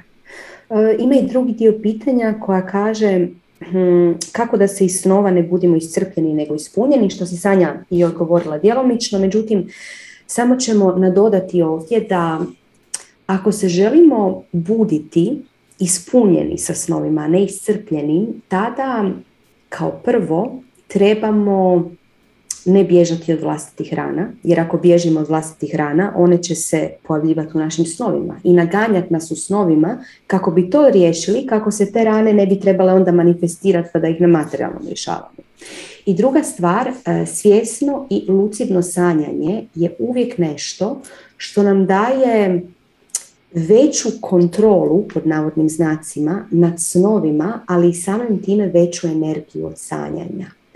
I kada polagano naučimo upravljati snovima, tada naučimo i upravljati vlastitim životom na jedan potpuniji način. Znači i lucidno i svjesno sanjanje nije samo neka igra, već stvarno može biti vrlo kvalitetna duhovna tehnika za poboljšanje vlastitog života. Eto, to je to. Sljedeće pitanje je o paralizi snova. U trenutku paralize, paralize osoba vidi siluetu čovjeka koji ide prema njemu. Mene zanima što to točno predstavlja i da li postoji neki način da se te paralize ublaže ili potpuno izbjegnu. Znači, paraliza snova se javlja u trenutku kad se probudimo, ali se još nismo sasvim vratili. To se zove takozvano hipnapompno stanje. Imate hipnagogno i hipnapompno stanje. To su ona stanja e, kad ili krećemo u san ili se tek budimo iz sna, kad zapravo vidimo i druge paralelne realnosti, kad još nismo uronili kompletno, kad nije um preuzeo i nismo uronili kompletno ovu našu 3D gustoću. I imamo odličan e, lijek za paralizu snova, ako hoćete, a to vam je sljedeće, znači svi vi koji od toga patite. Znači, probudite se, ne možete se pomaknuti. Umjesto panike koja se desi, napravite udah i onda šta je moguće duže. Okay? I onda prestane. Jer se vratimo u tijelo. Jer paraliza snova se dogodi samo zato što se mi nismo još sasvim svjesno vratili u tijelo. Moramo tijelu dati, aha, E, ali disat možemo. Disat možemo jer je to automatski proces i samim time možemo i ovo. Tako da evo, ovo dosta, dosta dobro pali. Dosta dobro pali. E, Ines, hoćeš ti pa, pa ćemo možda ovo pitanje na četu mm dotaknuti. uh Može, može. Znači, bilo je još pitanje, Sanja vam je dala kako da se iz paralize sna uh, povratite. Jer šta je paraliza sna? Nismo se uspjeli potpuno vratiti u tijelo. Znači, sjetite se onog efekta lule, energetsko tijelo se izduži. Zašto se izduži? Zato jer se naš racionalni um ugasi kad spavamo i onda mi dobijemo potrebnu fleksibilnost i onda se može izdužiti i otići, otputovati negdje i onda ako se ne vrati u potpunosti mi iskusimo ono što se zove paraliza sna, znači ne možemo se pokrenuti, a otvorili smo oči. I Sanja je dala super rješenje za to. Međutim, imamo i drugi dio pitanja, a to je ta tamna silueta ili tamna osoba koja vidi da ju se približava. U e, takvim stanjima, e, i stanjima sna i stanjima kada smo polusvjesni, nismo potpuno ni budni, ali nismo potpuno ni u snu, svašta se može dešavati. I sad mi ne možemo samo na temelju ovih par riječi reći što je točno ta osoba, jer može biti hrpu stvari. Ali ono što je jako bitno znati, da nikakve takve siluete ili druga bića koja susrećete, kao prvo to uopće ne moraju biti druga bića, to može biti manifestacija vas samih, ok, isto tako. Ali ništa od toga vam ne može naškoditi ako, sad ovo zapamtite jer je dosta važno, ako emocionalno ne reagirate. Jer sve takve strukture se hrane sa emocijama. Sjetite se koliko puta ste sanjali nešto gdje ste emocionalno jako reagirali. Strah, zabrinutost, seksualno uzbuđenje i probudili bi se iscrpljeni. Jako je važno kod bilo kakvih takvih susreta znati, znati reći stop svojoj emociji. I to je naša poznata vježba koju već radimo dugo i na boginjama i na strasti i posvuda. Dakle, većina vas i zna kada trebate uzeti neku emociju, pojačavati ju i onda reći stop u stvarnom životu kako bi to znali kasnije napraviti i u snu. Znači, izuzetno je važno da se sjetite reći stop emociji. To ne znači da ste potisnuli tu emociju. To znači nešto potpuno drugo, ali ne možemo vam otkriti jer to je poput onog sladoleda od vanilije. Trebate ga liznuti i probati da bi znali što je to točno. Eto. Sanja? Evo, Željka kaže kako svjesno sanjati. Pa svjesno sanjanje se uči, to nije nešto sad što vam opet možemo reći. Za svjesno sanjanje vam treba vam dosta fokusa, trebate meditirati, trebate raditi razno razne stvari. I to je baš jedan sistematski rad, opet jako, jako, jako zanimljiv. Mi ga radimo na drugoj godini strasti. na drugoj, ne na prvoj, baš zato što na drugoj godini strasti su ljudi već malo prisebniji, svjesniji i onda mogu uperiti svoju pažnju dovoljno dugo vremena na nešto. Tako da svjesno sanjanje, hm, da, uči se relativno dugo, uči se šta ja znam, par mjeseci, barem. I svjesno sanjanje vam ima i nekoliko različitih razina, znači naći ćete po internetu tečajeve lucidnog sanjanja. Lucidno sanjanje i svjesno sanjanje nisu ista stvar. Znači, lucidno sanjanje, svjesno sanjanje i astralne projekcije, to su vam tri razine, recimo, svjesnih snova, gdje ste vi svjesni što se vama događa tijekom cijele te svega toga što se događa. Jako, jako je zanimljiva tema, jako, jako je fora, međutim, kao što rekoh, treba vam dobra podloga u smislu dugogodišnje meditacije, ja bih rekla. Tako, Ines. Mm. Da, sama tehnika se ne uči toliko dugo, relativno je jednostavna. Međutim, za nju treba imati slobodne energije. I zato je upravo strast strukturirana tako da se to uči tek na drugoj godini, jer na prvoj godini moramo osloboditi tu energiju s kojom ćemo kasnije baratati. Jer u snu sve što imate je vaše energetsko tijelo i vaša energija. Ako vi nemate slobodne energije, vi nemate gorivo za to svjesno sanjanje. I onda jednostavno to ne uspijeva. Eto. Sanja? Mm, to je to. Zaštita od energija ide sljedeće pitanje. Zadnjih pet godina sam otkrila spiritualne tehnike i potpuno sam zaljubljena u tu temu. Postala sam veliki empata, ali imam problem da zaštitim svoju energiju od tuđih. Pogotovo sada u ovo vrijeme kad imam osjećaj da cijelu planetu osjećam na sebi konstantno. A, da. Osjećamo svi cijelu energiju cijele planete konstantno. E sad, kako se energije hvataju na prijemčivu jezgru je zapravo pravo pitanje. Energije iz okoline se hvataju na ono gdje smo mi slabi i mekani, gdje su naše vlastite rane. Ne? I sve energije oko nas se uvijek lijepe na slične energije, na sličnu vibraciju koja je unutar nas, na slične imprinte koje su unutar nas. Ne? I za ovo ćemo ti isto reći zapravo isti odgovor, a to je uranjanje duboko u sebe i pravo iscijeljenje.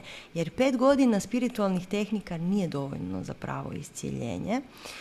Jer uh, jako, jako puno stvari u jako, jako puno tehnika i svega ostaloga mi radimo baš vrlo, vrlo površinske stvari. Onda nam se čini da smo napravili nešto puno. Mi to vidimo iz ove tvoje rečenice, postala sam veliki empata. Okay? Znači treba raditi malo dublje, malo, malo konkretnije malo bolnije na sebi i onda ćeš, onda ćeš naći tehnike za zaštitu. Mi inače podučavamo tehnike za zaštite energije, međutim opet je to sustavan rad. To nije nešto, sad ću ja ujutro samo, ovo sad, evo za pet minuta sad ću staviti neke magije oko sebe i onda idem. Mm. Ne, nego cijelodnevna praksa stalno, sistematski i onda te zaštite postaju sve snažnije i snažnije jer su tvoje rane sve izlječenije i manje i manje se toga može hvatati na njih. Ines? Hvala Sanja. Da, vrlo često kada netko ističe da je veliki empata, to samo znači da netko ima jako puno rana koje pokušava izliječiti pomažući drugima, ali ne dirajući u te svoje rane. Znači, eh, da, postoje razne tehnike za zaštitu, možete se okruživati sa različitim svjetlima, životinjama moći, svašta vi tu možete. Međutim, jedina prava zaštita i potpuna zaštita, a ljudi nas iznova i iznova napadaju razne psihičke napade sa prosuđivanjima, sa raznim uvredama, sa raznim, raznim riječima. Mi, eh, oni nas mogu raniti jedino ako mi imamo mjesto na jezgri koje je prijemčljivo za to. Ako se netko prema meni ponaša kao da nisam vrijedna, a ja mislim duboko u sebi da nisam vrijedna, to će me i tekako pogoditi. To koplje će se zabiti duboko u moje srce. Međutim, ako netko se ponaša prema meni kao da nisam vrijedna, a ja mislim da sam vrijedna i živim u svojoj osobnoj moći, to će se samo odbiti od mene neće me uopće dotaknuti. Znači, jedina prava zaštita je vlastito iscijeljenje. Sve ostalo je kozmetika. Kozmetika. Kozmetika, to je pa to. Da. To je ta riječ koju sam tražila. Uljepšavanje. Imamo još jedno slično pitanje. Jesmo završili s ovim? Jesmo, jesmo, jesmo. Imamo slično pitanje Kaže, znam da trebamo upisati školu strast, ali mi financije nisu dale. Kako se očistiti od tuđih energija? Kako da zaštitim svoju energiju od tuđe? Lako mi ide kad nisam na poslu, ali na poslu mi je teško. Trudim se, ali nakon četiri sata ja padnem na tu nisku frekvenciju. I naravno kad dođem kući zbog manjka energije navalim na hranu. Da, to je tako tipičan splet okolnosti. Ono što je meni ovdje zanimljivo, znači kako se očistiti od tuđih energija, rekli smo sad u malo prije, u ovom odgovoru malo prije. Međutim, ono što je meni u ovom, u ovom pitanju zanimljivije je, lako mi ide kad nisam na poslu, a na poslu mi je teško. što je točno teško? To je ono što je prvo pitanje. Opet ćemo ti dati tri pitanja, vjerojatno. ćemo vidjeti ali imamo tri pitanja. Znači, što je to točno teško? Je li to posao, jesu to kolege, je li to razgovor? To je drugo pitanje ili šta god već da je, poslovna zgrada u kojoj jesi, šta je teško, put do posla, šta je teško točno? I sljedeće pitanje je možeš li to promijeniti? Okay? Jer opet obraniti se od okoline, ali zašto se, zbog čega se braniš od okoline? Šta je to tamo što ti nimalo ne paše, da ti nakon četiri sata potoneš u dublje, u niske frekvencije? Znači, to je pravo pitanje. Nekako da se ja sad zaštitim, sad ću ja postaviti sve mantre oko sebe i sad idem ja, svi moji arhanđeli i životinje moći, idu sa mnom na posao koji mrzim. Neće ni oni doći s tobom na taj tvoj posao jer ga ti ne voliš. Ne? Tako da, opet ćemo ti predložiti sustavan rad na sebi, ne? I ovo, ovaj odgovor ne možete dobiti u jednom savjetu, ne, nego samo, samo u praksi. I za, za početak, znači, vidjeti šta ti točno smeta. Uroni unutra, idi meditirat svaki dan. A znači, svaki dan se meditira ujutro i svaki dan se meditira na večer. Bez toga mi ne možemo podnijeti izlazak iz kuće više, jer, jer vani je toliko psihičkih napada, to ćemo, mislim, kasnije dotaknuti, da mi teško hendlamo to sve skupa, ne? Tako da, meditirat i vidjeti šta točno hoćeš. Ines. Hvala Sanja. Evo ja ću kratko. Kreni živjeti život koji želiš živjeti. Jer svi mi osjećamo što bi mi htjeli napraviti, ali onda nas džuro uvjeri da to nije dobro za nas. Da mi trebamo ostati na tom poslu koji ne volimo, jer kako ćemo platiti račune. Da mi trebamo ostati u toj vezi, jer kako ćemo uspjeti biti sami. To je ponovo ono što smo rekli na početku. Potrebno je nešto potpuno napustiti kako bi se mogli pronaći. Ne možete graditi novi svijet na nekim starim strukturama. Znači vidjeti što je zapravo što želim i krenuti to živjeti. I onda neće biti ni toliko rana na koje će se sve te energije prihvaćati. A možemo dati još jednu malu kozmetiku kao quick fix, znači kad vas neko napada, o tome smo puno puta pričali, ali uvijek vrijedi ponoviti, kad osjećate psihički napad od nekoga, pa iako se taj neko i smiješi dok vas fizički napada, vi osjećate da vas jednostavno na neki način napada, vrlo vjerojatno nesvjesno, stavite ruku ispod pupka, zaštitite dlanom područje ispod pupka i skrenite pogled očima. Ok? Idealno bi bilo okrenite se i otiđite, bez ljutnje. Ali ako to iz nekog razloga ne možete, tada ćete staviti dlan ispod pupka, prekriti to područje, jer odavde se energetski isisavaju vlakna i energija kad vam je neko siše. Znači zaštiti to područje sa rukom kao da kažete ne, dosta. To će već biti gesta koja će trenutno zaustaviti. I skrenete pogled očima. Eto. I naravno ne ulaziti ne dopustiti da džuro druge osobe potakne vašeg džuru.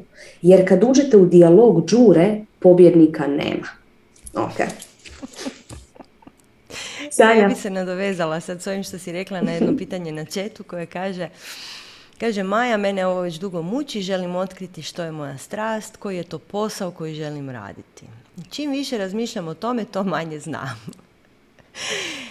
E, dobivam milion ideja što bi sve mogla, pa ne znam kako i na kraju ne krećem ni u jednom smjeru. Kao da ne mogu odlučiti šta hoću i kako hoću. Postoji li neki način da to riješim? Dokle god previše mislite, nećete naći svoju svrhu. Ona se nađe tako što isprazniš um. I počneš raditi ono što te veseli. Evo, ne znam. Ja sam neki dan, tu ima jedna moja prijateljica koja je sa mnom koji isto malo svašta nešto bi, ja ne znam šta bi. I ja sam mi rekla, pa evo, organiziraj mi radionicu, pa ćemo vidjeti. Ne. Jer u tome je odlična. Ja znam da je ona u tome odlična, ali ona nema pojma da je ona u tome odlična. I šta se dogodilo? Ona je u jedan dan iskomunicirala sa svim tu centrima koji postoje, da oni mene prime da ja napravim radionicu. Već je ispitala sve što je mogla i ona to ne smatra svojom strašću ona, to, ona ne vidi da je to njena darma, jer to radi bez razmišljanja. Ja sam mi samo rekla da hoćeš moć, molim te, samo mi istraži.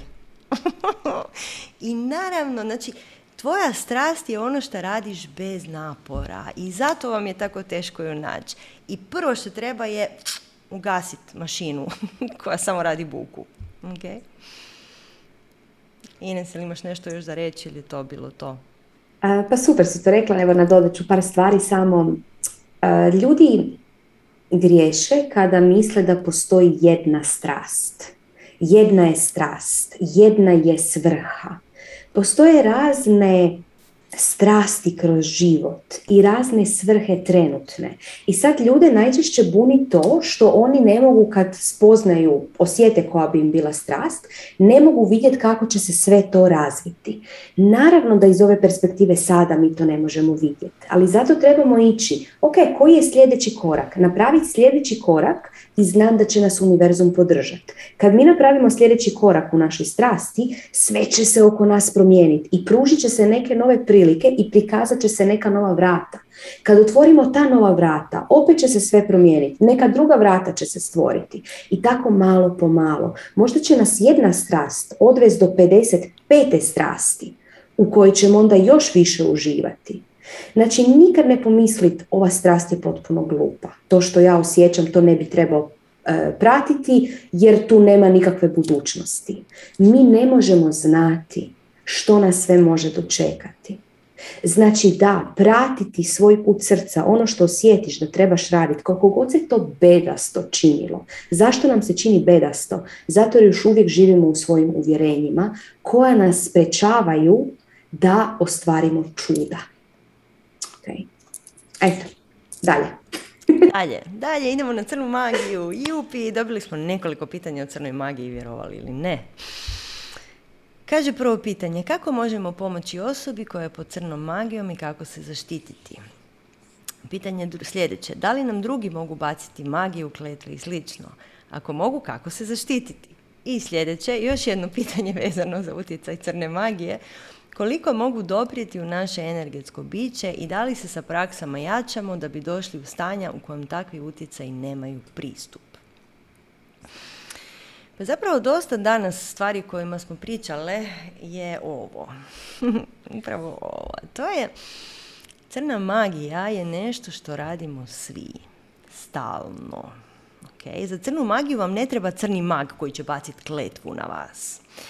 Nego se crna magija najčešće radi nesvjesno. I svi ovi psihički napadi koje mi osjećamo trenutno, da smo stvarno pod mitraljezom psihičkih napada, su pravi psihički napadi, znači prave kletve su kad upalite dnevnik. To je najveća kletva koju možete dobiti, upaliti bilo koji medij u ovom trenutku.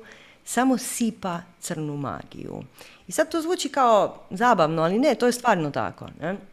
Znači, psihički napad je nesvjesno, vrlo najčešće nesvjesno uperena zloća, ljubomora, zavist, bilo koja, reći ćemo, negativna emocija. E, također, strah vam je nesvjesni, nesvjesna crna magija. Okay?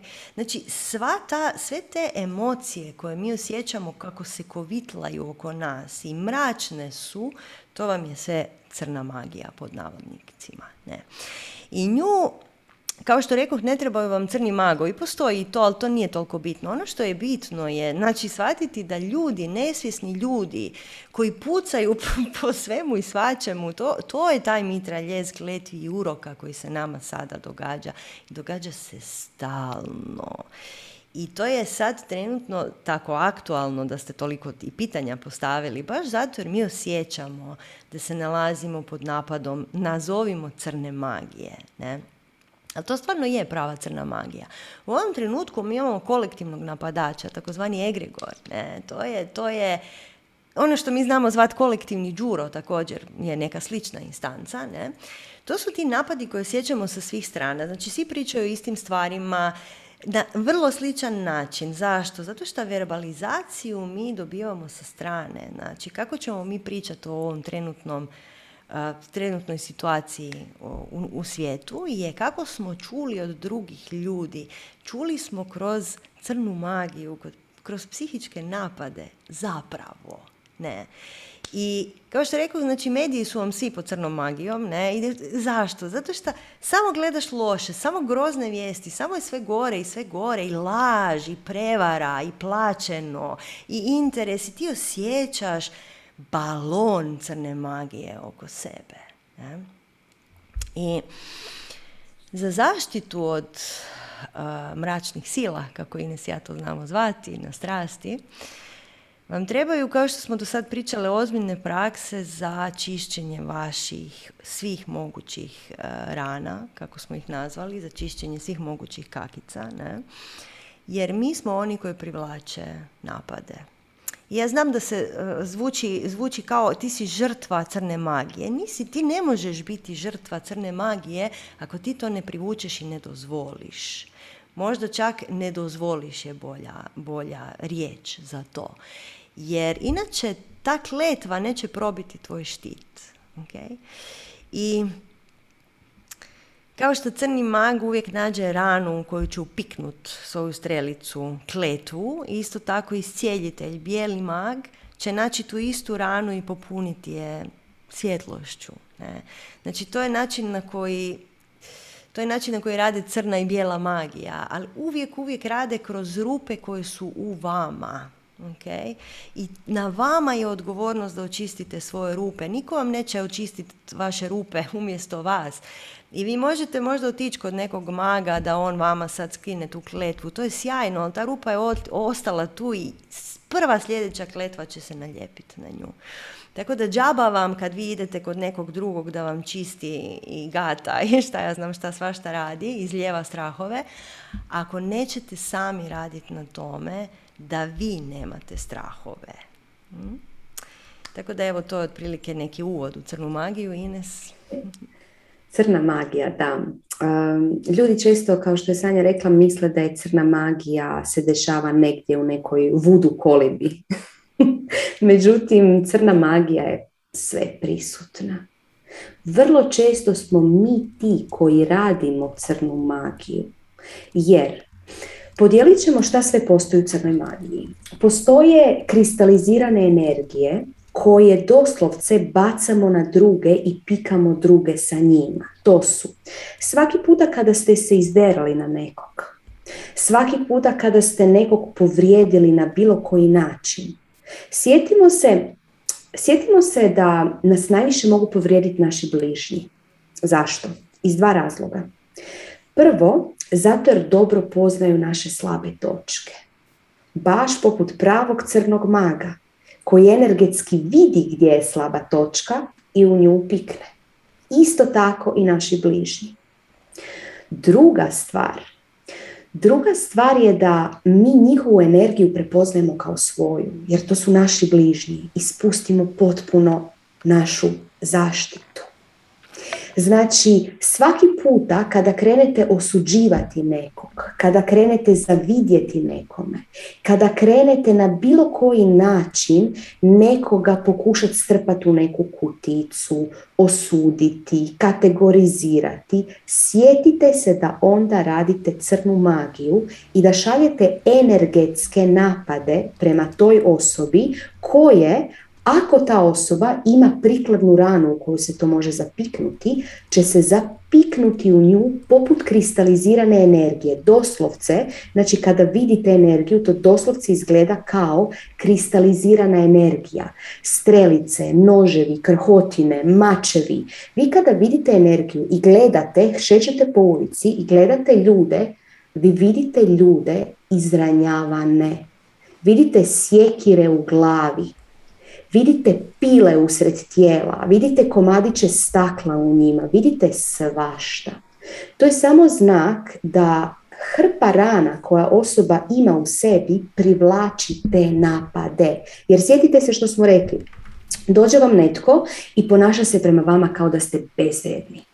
Kao da ste bezvredno smeće to, se, to vas neće ni dotaknuti ako vi živite u svojoj osobnoj moći ako znate da niste bezvrijedni. Međutim, ako postoji mala klica, mala, mala klica da vi niste dovoljno vrijedni, koja se možda posijala u vašem djetinstvu, jer možda vam je majka rekla nešto ili otac, što je to posijao, tada će pronaći tu klicu, ta, taj napad, zabit će se u nju i učinit će ranu još veću. Znači, najčešći napadi su upravo te kristalizirane energije i njih radimo stalno. Znači, umjesto da se pitate kako da se zaštitim od e, crne magije, ajmo se zapitati kako da ne radim crnu magiju. Jer imamo i tu karmu, isto, ako ja radim crnu magiju, više crne magije će ići prema meni. Znači, jedna stvar su kristalizirane energije, to su najčešće stvari. Onda mogu biti određeni entiteti entiteti su najčešće preminuli iz naše obitelji, koje nismo bili spremni otpustiti. Jo, jadna ja, umrla mi je ne znam tko ili umro mi je netko, zašto je otišao, ne želim da ode. I to osobu zadrži ovdje na neki način. I onda vam to iscrpljuje energiju. Znači to je vrlo česta pojava. Vrlo, vrlo česta pojava. Rijetko entiteti mogu biti i druga bića, ali najčešće su to upravo naši preminuli, koji se onda vežu za osobu koja ne želi otpustiti tu osobu ili za onu osobu koja je energetski najotvorenija, što su vrlo često djeca. I onda djeca razviju neki poremećaj. ADHD, hm, ili bilo kakav drugi poremećaj koji zapravo remeti. Onda imamo također, imamo također razne konope i veze. To su razni odnosi koji nisu skladni. I ti odnosi, umjesto da prenose pranu i učenja, mi ne videći učenja u tim odnosima, mi zablokiramo, zablokiramo prolaz svjetlosti i ono što se dešava, dešava se jedna stagnacijska energija i onda počinje se tu rađati otrov. I takvi odnosi postaju otrovni. Upravo o nekim takvim odnosima ćemo pričati i u našim opasnim vezama, jer naš svijet se sastoji od odnosa. Mi nismo bili došli ovdje niti da čučimo u kutu, niti da meditiramo u nekoj špilji ne dotičući svijet. Ako smo se manifestirali sada i ovdje u ovom zanimljivom vremenu, to je zato jer trebamo biti sada i ovdje. Jer trebamo zajedno iznjedriti to novo doba. I na taj način zapravo, na taj način možemo te energije između naših odnosa postaviti ponovno fluidnima. Kada postavimo te energije ponovno fluidnima, tada jačamo ne samo svoju osobnu moć, već i osobnu moć druge osobe. Oslobađamo drugu osobu. Jer u otrovnom odnosu obe osobe venu. Okay? Znači, to, se, to je sve crna magija. Vrlo praktično. Nije ništa nešto u nekoj prašumi, u nekoj vudu kolibi, neka stara baka sa e, kokošim, kokošjom kanđom oko vrata radi. Ne, ne. Dobro, ima i toga. Ima i toga. Kokošje kanđe. Uhu. A, još nešto, pardon Sanja. Znači, e, Sanja je rekla kako nema smisla da vam netko drugi otkloni ako, e, ako vi nećete raditi na tome. Da, to je istina. Najbolja obrana je iscijeljenje rana. Međutim, iscijeljenje rana traje. I ponekad, ako odete kod nekog ko zna ukloniti takve stvari na dobar način, šta znači na dobar način? Nije to osoba koja kaže, a ja ću ti to sve ukloniti, tebi će sve biti u redu. Imat ćeš dobar život, puno para, puno djece, kako ono ciganke govore. znači sve će biti dobro. E, Dobra osoba za to je ona koja će vam to pomoći ukloniti i ona koja će vam pomoći da iscijelite te rane. Ona je uklonila uzrok, međutim taj uzrok će se ponovo zalijepiti na vas ako vi ne krenete iscijeljivati rane. Znači da, pomoć izvana može biti, ali vi uz to morate raditi. Eto, Sanja? Pa mislim da je to za sad to. Ako želite znati više, možemo mi napraviti neku radionicu. A, ok, ajmo mi na duše u svađi. Šta kažeš Ines? Mm, savršeno. znači pitanje, da li dvije duše mogu biti u sukobu ako smo svi jedno? Dve duše da nisu u skladu. To je pitanje broj jedan. Drugo pitanje da li postoje druge duše koje su različite od naših, sa kojima bi naše duše mogle biti u sukobu, a da nastanjuju planetu i uzimaju ljudski oblik u zagradi. Drugi oblici višeg ja. E sad, tu ima puno stvari, puno stvari koje treba taknuti. to šta je duša, šta nije duša, šta je više ja, jako nam je terminologija ovdje slaba, ljudi dragi. Jer je jako teško opisati razliku između duše i višeg ja i šta znači e, da li bi naše duše mogle biti u sukobu drugi oblici višeg ja. Šta to znači? To znači da više ja se inkarniralo u dvije osobe koje su u sukobu, je li to pitanje? Ili su to dvije duše koje su u sukobu pa se onda inkarnirale i napravile drugi svjetski rat? E, koje je pravo pitanje tu? I svačamo da, da je to više, više stvar verbalizacije. Ne? Ono što ti hoćemo reći na to je, mm, znači svaka duša je dijelić neke cjeline. Svaka duša ima svoju ulogu, svoje učenje. I da, postoji apsolut, postoji jedno. I mi smo svi dio te jedne cjeline. To je neka meta razina našeg postojenja, da smo mi svi jedno, bezvremensko, neograničeno biće. Kako ćemo ga nazvat, to je do vas. Ne? I svaka duša ima svoja putovanja Svaka duša ima i svoje obitelji s kojima putuje, s kojima se igra, svaka duša ima svoje učenje koja, koja prati. Mada svaka duša ima i na izbor da promijeni svoj put kad god hoće. Ne? Recimo, imate primjere ljudi koji su se inkarnirali ne, i onda su u pola života zaključili da znaš šta, oni bi pratili neku drugu lekciju. I to je skroz u redu, duša je vrlo, vrlo fleksibilna. Ne. I kako ja to doživljavam, sad Ines, ti ćeš me možda ispraviti, ali, znači, tvoja duša sadrži sve tvoje paralelne živote, kako sam ja to nekako proživjela. Ne. Svi paralelni životi ti se paralelno događaju, jer vrijeme ne postoji. Nema linearnog vremena, osim ovoj našoj gustoći. I Paralelni životi načelno ne odvijaju se u istom linearnom vremenu ili barem na istom mjestu. Tako da se dvije inkarnacije iste duše teško sretnu u istoj realnosti, odnosno paze da se ne sretnu u istoj realnosti. Navodno postoje, postoje um, neki primjeri kad si ti stvarno sreo samo svoju vlastitu inkarnaciju, ali ti su primjeri izuzetno rijetki.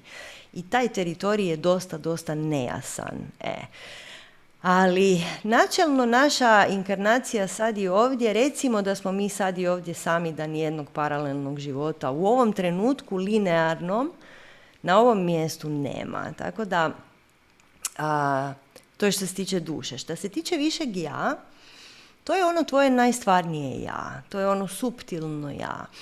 I to je onaj promatrač iznutra koji može promatrati i tvoje misli, i tvoje reakcije, i tvoje okolnosti, sve ovo, ovaj promatrač koji je unutra. Ne? I u višem ja ne postoji emocija druga osim bezuvjetne ljubavi. Ne? I kad, kad pokušavate razlučiti šta je šta, bezuvjetna ljubav su naša, nazovimo, viša stanja. Sve druge emocije su vam dio džure. Znači, džuro koji je sastavljen od tvog ega, od tvojih iskustava, od, od onog dijela tebe koji te drži u ovoj realnosti, znači od onog osjećaja ja, mali pojedinac. Ne? Džuro vam je sve što ti nazivaš svojom osobnošću, sve tvoje rane, svi tvoji imprinti, sve tvoje navike, definicija uvjerenja, to je džuro, to je, to je taj kompleks ličnosti koji nam daje da živimo u ovoj gustoći i bivamo odvojeni od svih ostalih inkarnacija. E. I samo Đuro se može svađati i biti u sukobu. Više ja se ne svađa i nije u sukobu, je li tako Ines? Da, to je jedna od stvari koje smo došli naučiti ovdje na ovu zemlju. Jer kada su duše samo duše i kada smo negdje u zemlji duša, te duše su u međusobnom skladu. Međutim, kada duše dobiju svoj paketić fizičkog tijela i sve što ide uz fizičko tijelo, e tada nastaju problemi. Zato jer mi ne možemo vidjeti da smo svi kao male pazle u, jednom, u jednoj velikoj slici života. Već se svađamo zato jer jedna pazla ima jedan oblik, a druga pazla, zamislite, usudila se ima drugačiji oblik. Oho, sad ću se ja s njom posvađati.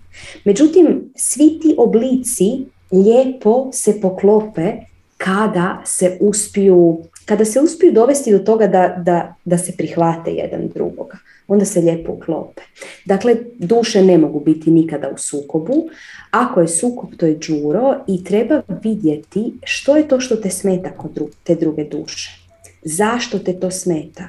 Zašto ti misliš da sjaj druge duše umanjuje tvoj sjaj? To je jako bitno. Jako bitno je spoznati koji je naš unutarnji sjaj i sjajiti njime. Jer kada se utemeljimo u tome, nitko ne može umanjiti taj naš sjaj. Jer svaki sjaj je drugačiji, svako sjaj na svoj autentičan, izvoran način. I zato smo svi ovdje sada baš mi, jer trebamo sjajiti na taj izvoran, autentičan način. I kad se to desi, stvorit ćemo jednu predivnu svjetlost svi zajedno. A sad dok se mi svađamo, a moja svjetlost je žuta, a tvoja svjetlost je plava, bolja je plava, ne, bolja je žuta. To nema smisla. ok. Prezabavno. I evo idemo na nama najzabavnije pitanje koje kaže koje naše ja je najrealnije, koliko ih ima. Primjećujem da je u svakom snu neko drugo ja prisutno, neodvojivo od ostalih, ali opet posebno samo za sebe. Odnosno, koja realnost je primarna, najistinitija? Ako se uopće može to definirati, pada mi na pamet da ako je ova opipljiva realnost primarna, onda bi naše niže ja trebalo biti najvažnije. Koncept višeg ja stvara mi ponekad osjećaj da sam oteta od strane viših ja. Ja sam dvoje svojih viših ja doživjela, iako su to vjerojatno samo dvije strane novčića. Kao da želim s jedne strane da znam što hoće od mene, a s druge želim da me puste na miru, ponekad mi ne odgovara taj osjećaj otetosti. I u tom času mi se uvijek vrti sanjena rečenica pa moraš voljeti tog svog lika. Ko koga tu voli i gdje je tko? Kako znaš da voliš svoga lika ovu inkarnaciju? Ko to zna i u čemu se očituje ta ljubav? Ines, ćeš ti. E, pa da, mislim da je ovo pitanje e, potpuno otišlo u neku mentalnu masturbaciju. o da. E, mi ćemo, to jest ja ću vrlo kratak odgovor na to dati, jer na mentalne masturbacije najbolje je samo onak tak dati, upiknuti u sredinu i to je to. Uh, koje, koje ja je najistinitije? Najistinitije ja je ono koje je najprozirnije, najsubtilnije, najtiše. I ono iz izvora upravlja, zamislite da imate jedan izvor koji se grana na sve rijeke sve rijeke koje, koje poznajete. I sad vi možete se baviti time da idete od rijeke do rijeke do rijeke do rijeke, da popravljate stvari i mijenjate nešto u tim rijekama, ili možete otići na izvor i promijeniti apsolutno sve. Dakle, ono koje je najprozirnije, najsubtilnije, najbliže izvoru, to je naše pravo ja. Sanja? A, evo, ostala mi jedna rečenica koju sam nisam, nisam pročitala, a kaže što smo mi, kakva smo mi to bića. Znači, kao što je Ines rekla, svaka identifikacija znači da to nije pravi ja. Znači, sve s čime se identificira što nije pravi ja. Pravi ja je onaj koji je iza svega toga. A šta smo mi, kako smo mi to bića? Pa mi smo, kako mi to svačamo, energetska bića koja su odlučila imati fizičku inkarnaciju, odnosno poigrati se i iskušati ovu našu realnost, ovu našu gustoću. I istovremeno naše više ja je u točki bez vremena, na svim mjestima, ako ćemo tako to reći, u svim vremenima, okay? jer u njegovoj gustoći nema ni vremena ni prostora. Tako da više ja je ono, ono ja koje vidi širu sliku. Ne? A ovo naše fizičko ja u našem 3D-u, mi se, kao što smo puno puta rekli, rodimo sa amnezijom, jer to je ova igra, ne? to je igra u ovom 3D-u. Ti se rodiš, zaboravio si sve. I postoji puno, puno, ovo bi bila preduga digresija pa neću, ali postoje primjeri ljudi koji se rode sa sjećanjima na prošle živote i imaju ozbiljnih problema u ovoj gustoći zato što ovdje smo dogovorili se da zaboravimo sve i rodimo se kao mala beba koja nema pojma. E. Jer to je uzbudljiva igra. I izvan našeg fizičkog postojanja, znači nema ovih emocija, nema, nema ovog šta nas sve valja, okay? postoje samo sile prirode i ljubav, ta bezuvjetna ljubav koja je najjača, iz koje sve potječe i hrabrost i volja i želja i sve ove niže, niže emocije koje potječu iz bezuvjetne ljubavi, s tom ljubavlju voliš svojeg lika. Okay? Ljubav je u podlozi cjelokupnog postojanja i to je ta bezuvjetna ljubav kojom voliš cijelo postojanje, jer si ti dio te ljubavi i kogod zaroni dovoljno duboko u sebe, nađe klicu bezuvjetne ljubavi gdje vidiš da je, stvarno volim. Cijelokupno ovo svakakvo gnjusobno postojanje, kakvo god ono je, ja ga stvarno brutalno volim. Ne. Zašto? Zašto je u podlozi svega našega ljubav? Zato što je ljubav kreacija. Hm? I mi kad se rodimo tu, i dalje je naša bezuvjetna, odnosno i dalje je naša osnovna pokretačka energija bezuvjetna ljubav. To je naša osnovna vitalna energija s kojom mi radimo sve što radimo. Ne? Međutim, ona je iskrivljena ogledalima našeg 3D-a ne? i filtrirana kroz džuru, kroz iskustva, uvjerenja, sve naše gluposti u glavi i tako dalje. I cijela igra u ovoj našoj gustoći je što mi mislimo da smo mi taj lik, to što zovemo sustav džuro, um, navike, uvjerenja, iskustva, ne? mi mislimo da smo mi to, a ne ono što nam lijepo kažu yoga sutre, a na, mislim da je treća, treća yoga sutra, kaže kad skineš buku, iza nje je onaj subjekt, onaj promatrač. Ne? I Znači, naš Đuro, tako ćemo ga nazvat, komunicira sa višim ja stalno, međutim kroz nesvjesno. I zato je nama to sve skupa tako jako skriveno, jer želimo da nam je skriveno. Inače ne bi bilo tako uzbudljivo u ovom tijelu, u ovom vremenu, u ovom svemu, gdje nam sve se nam se čini presudno. Ne?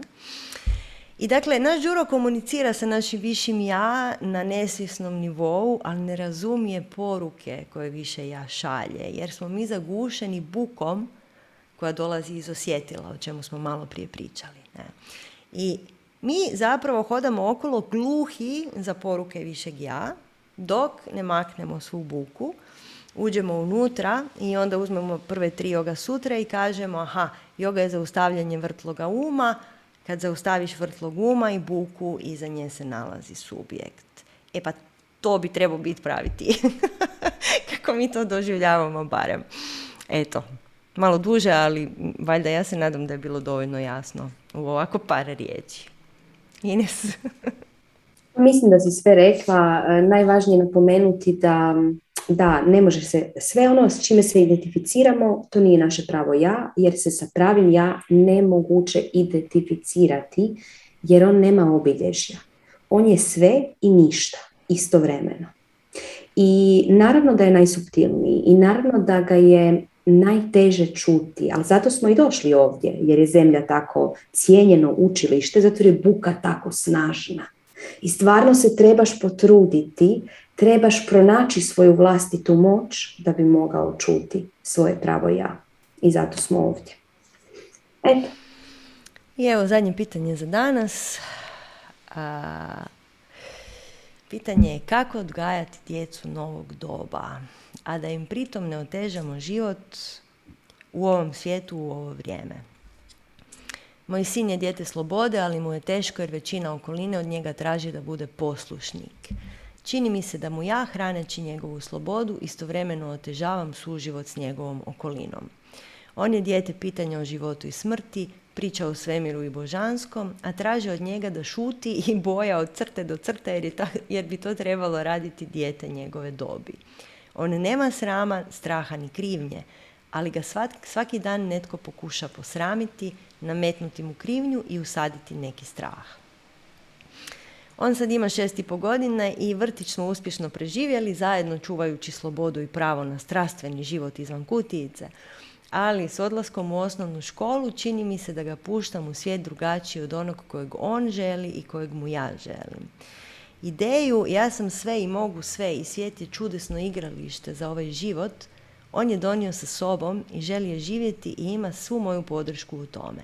Pa ipak još uvijek smo u vremenu u kojem jesmo i koje od nas traži nešto potpuno drugčije. Mi zajedno kreiramo njegovu realnost i maksimalno koliko možemo, ali ipak su tu još uvijek ostaci starog svijeta koji se urušava, a ja si ne mogu pomoći da ne poželim zaštititi svoje dijete, da mu baš to kamenje ne pada po glavi ili barem da ga ne boli previše. Evo, ovo pitanje je nama toliko drago da smo odlučili ovo pitanje nagraditi sa onim i oni jajem koje smo spomenule na početku. Tako da, evo, autorica ovog pitanja uh, javi se Valentini i uh, Valentina iz Moon Ritualsa će ti uh, dati dalje naputke kako da preuzmeš svoje nagradničko joni jaje i kako da se igraš s njime. A mi ćemo ti sad odgovoriti na ovo predivno pitanje. Ines, Evo ja ću započeti, Sanja će se nastaviti. Da, svjedoci smo da se rađaju djeca novog doba, već neko vrijeme. Rađaju se, ali to novo doba još nije spremno. Jer pazite, ta djeca, ona su baš djeca novog doba. Ona su ovdje trebala doći u novo doba. Mi smo ti koji su trebali, koji smo trebali biti transformatori, koji smo trebali pripremiti to novo doba, ali nismo još uvijek, međutim nikad nije kasno. I zato je izuzetno važno da slijedimo svoje srce, da slušamo one tihe, tihe šapate našeg pravog ja i da budemo spremni napraviti korak očekujući da nas čeka čudo iza toga. Na nama je da iznjedrimo sad taj novi svijet do kraja kako bi ta djeca mogla slobodno živjeti. Jer kao što je, e, kao što je ova e, majka rekla, on ne poznaje drugo osim slobode. On ne poznaje drugo osim da je život igra. To je njegovo prirodno stanje. I ne zna se snaći sa drugačijim stanjima. Mi koji smo ovdje na prijelazu se znamo snaći s tim, se znamo pod navodnicima boriti s tim. I to je ono što bi trebali. To je ono što bi trebali da pripremimo, da pripremimo teren za tu djecu.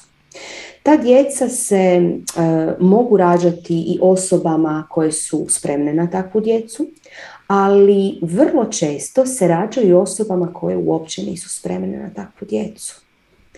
I to je jedan dogovor duša u kojem to dijete treba probuditi to, te roditelje. A, kakav god da je put dijete izabralo, jako je važno pustiti dijete da korača tim putem. I da, trenutno novo doba nije spremno. On je ovdje. Ok, ajmo vidjeti što će se iz toga izroditi. Jer često kad pokušavamo previše zaštititi dijete, tada ga zapravo stavljamo u jedan zatvor. Znači sloboda prije svega, pa čak i sloboda da nastrada. Jer kada nastradamo, to je zapravo lekcija koju nas univerzum uči. I toga se ne bi trebali bojati. Jer ništa, ništa zapravo nas u istinu ne može oštetiti. Eto, Sanja. pa da, uvijek kod tih pitanja s roditeljima i djecom trebamo znati da to dijete odlučilo roditi se ovdje i sada i znalo je da ga čekaju ovi izazovi. I mislim, svi mi imamo izazove sa ovom gustoćom i znamo da smo ih sami odabrali. I koliko god mi kao roditelj pokušamo zaštititi svoje dijete, to dijete je došlo po svoje lekcije. Ne? I to što ti želiš za njega ne znači da je to ono po što je on došao. Ne? Mene osobno strahovito veseli što su napokon došla djeca novog doba, ovakva nevjerojatna kakva jesu. I kao što je Ines rekla, mi smo tu da pripremimo teren za njih. I sad je vrijeme da mijenjamo školstvo, da mijenjamo društvo, da mijenjamo način na koji živimo, način na koji mislimo, način na koji se ponašamo. Na izgled zbog te druge generacije. Međutim, to nije zbog njih, to je zbog svega. To je zbog svih paralelnih realnosti koje se događaju. Ne? I ovo je vrijeme buđenja, velikim slovima vrijeme buđenja. Ne?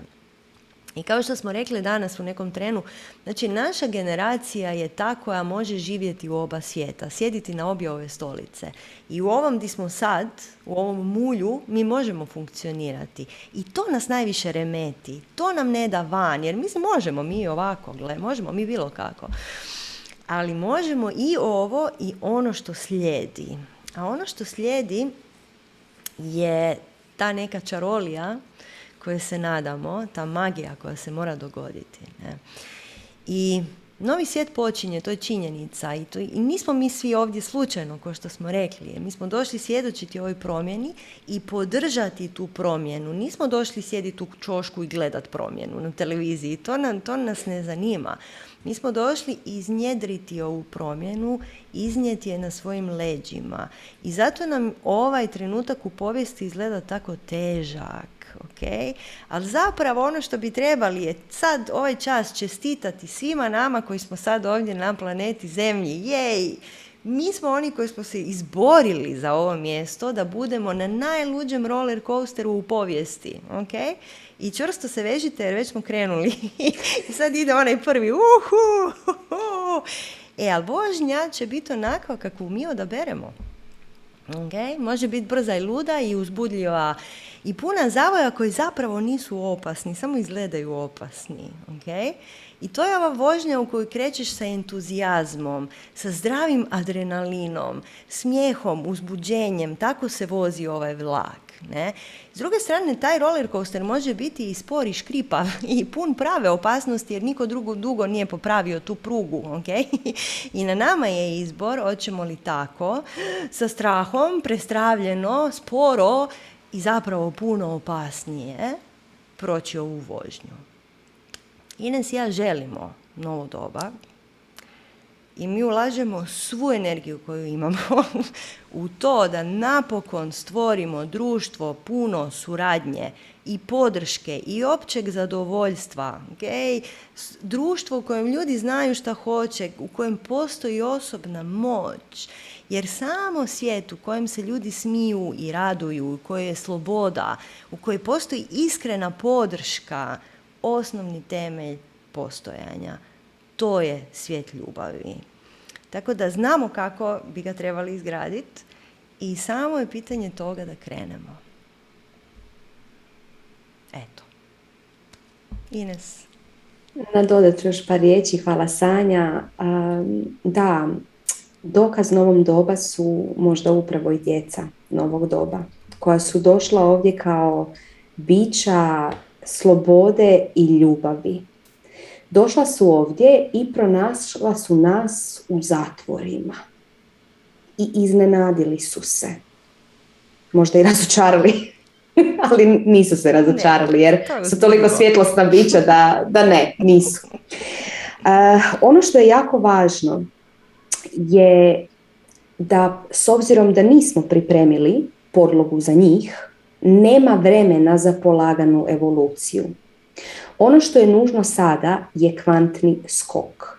Ogroman skok. Odma sada. Živi iz percepcije vlastite moći. Prepoznaj svoju vlastitu moć. Poštuju. Nemoj da ju džuro zaguši i uvjerite u konformizam. Jer, kao što smo rekli, dva svijeta se odvajaju.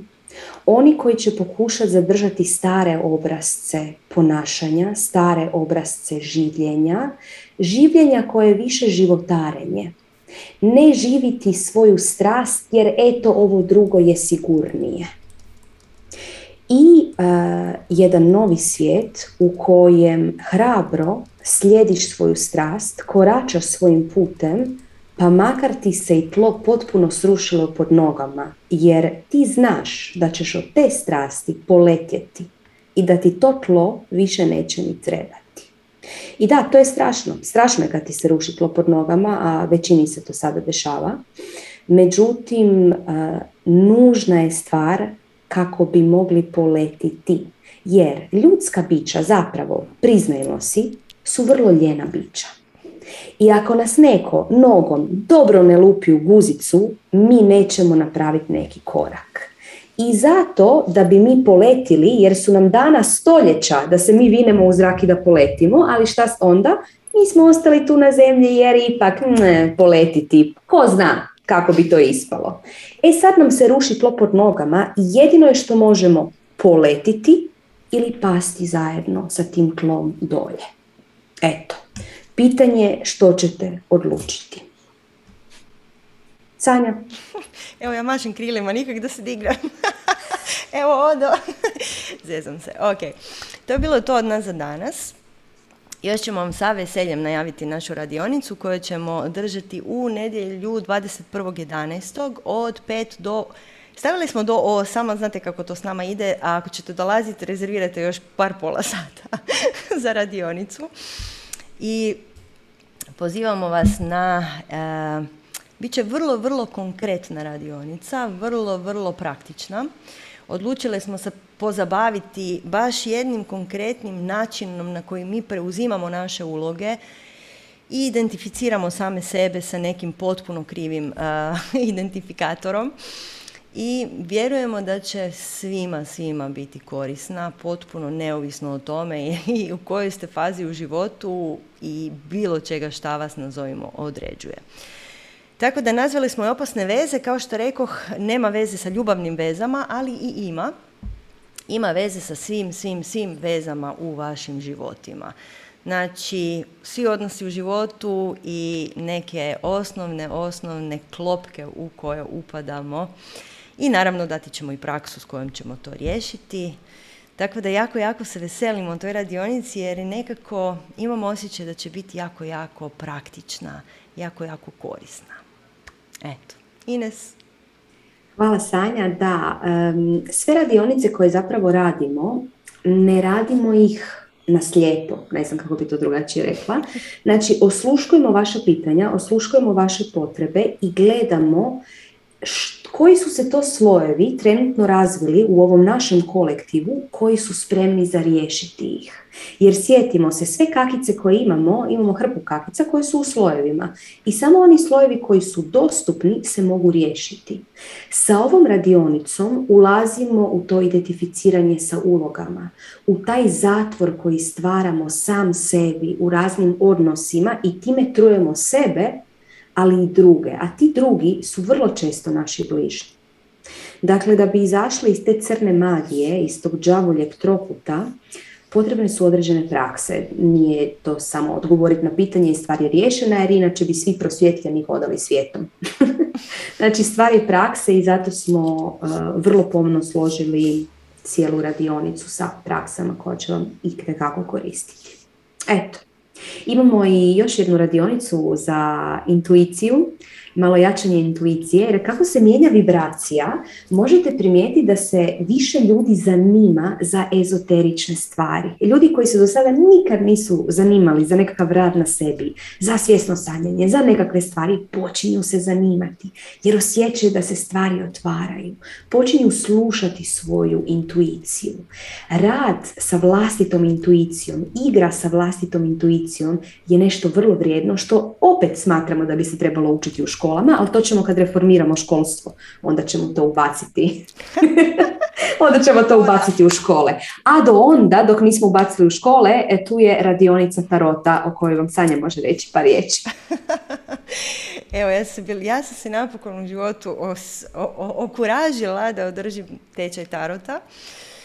Jer je to bilo tako obskurno štivo kad sam se ja s time počela baviti, to je ima puno, puno, puno, ima više desetljeća. I evo ovo ljeto sam za probranu publiku koja je jako, jako tražila taj, taj tečaj, ja to održala i nisam mislila da ću ga pustiti, da ćemo ga pustiti javno. Međutim, evo Ines i ja smo osjetile da je sve spremno za to da puno, puno ljudi traži načine kako da osvijesti svoja stanja, kako da počne komunicirati sa svojim višim ja i kako da počne primat sve te divne poruke koje imamo posvuda o svim našim potencijalima koji su nam skriveni. Tako da taj tečaj Tarota je trajao osam epizoda, ako se ne varam. Ima puno toga i evo stavljen je na naše web stranice. Tako da možete, možete se uh, jako, jako razveseliti s ovim. Tarot je izuzetan alat i znam da je u našem društvu on jako banaliziran, ali znate šta, sve tehnike za razvijanje naše osobne moći su u našem društvu banalizirane, pa tako i ova. Tako da bez predrasuda i uronite ovo štivo, doista ćete dobiti veliku, veliku nagradu. Eto, vidim na četu da se čeka i nastavak tarota, biti će i nastavak tarota, evo, lagano se slaže. Ja mislim da je to to od nas za danas. Bilo je dovoljno reklamiranja. Nadamo se da smo odgovorili na sva goruća pitanja. Hvala vam svima što ste s nama bili ovako dugo vremena i pozdravljamo vas do sljedeće nedjelje 21. kad se vidimo, nadamo se, na radionici. A evo Ines ja obećajemo da ćemo malo češće raditi ove javne sacange jer imate odlična pitanja. Tako da. I hvala svima vama koji ste pitali, hvala svima vama kojima možda nismo odgovorile, ali vaša pitanja su nas odvela u svim smjerovima, a mi to jako volimo. Hariom tat sat, namaste, uživajte u ostatku večeri. Pa. svima.